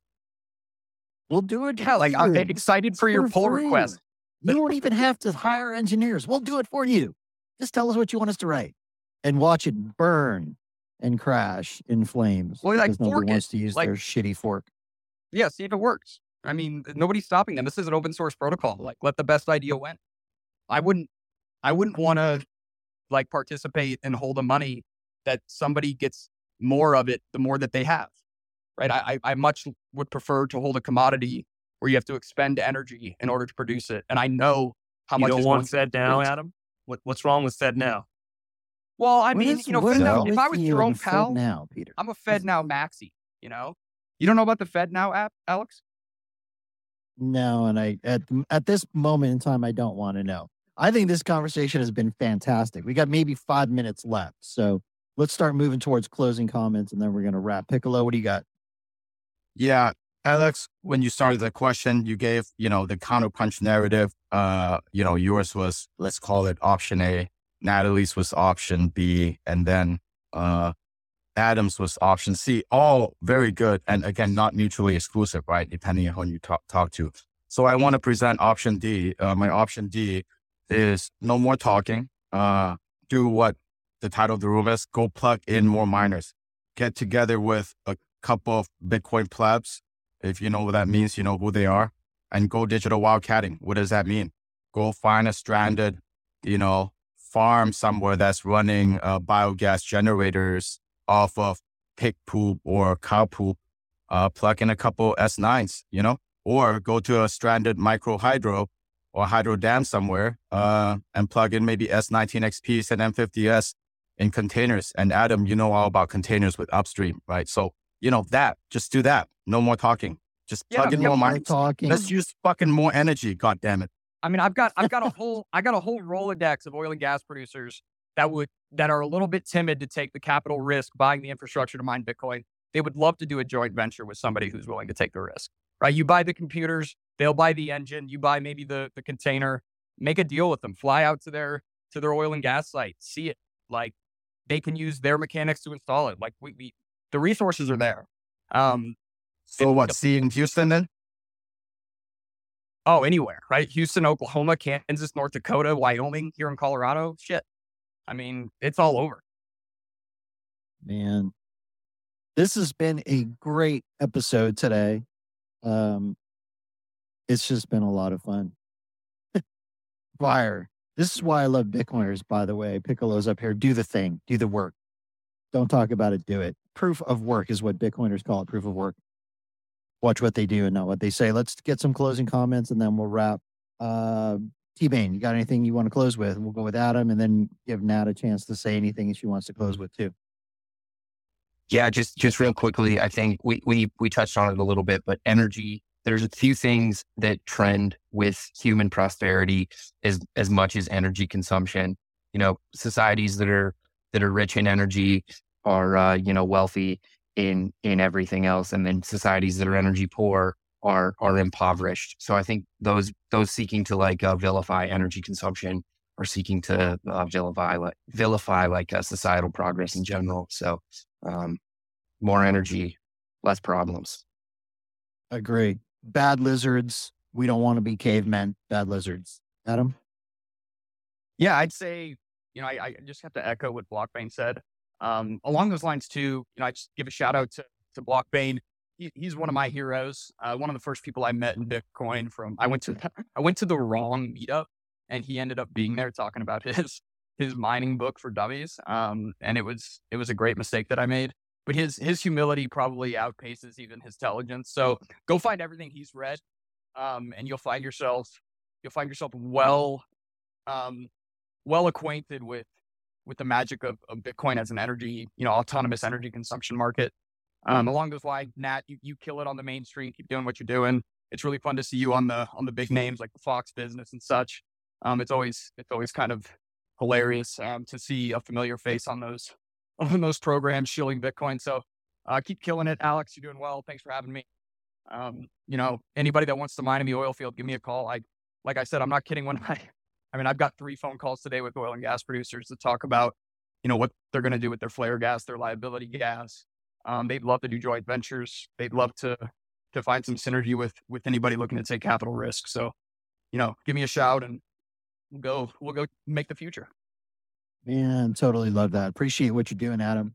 Out there doing the work, the proof of work. Natalie, closing comments.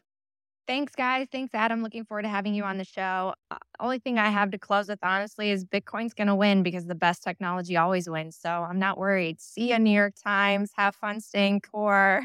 Have a great week, guys. Bye. Uh, right. That's a wrap.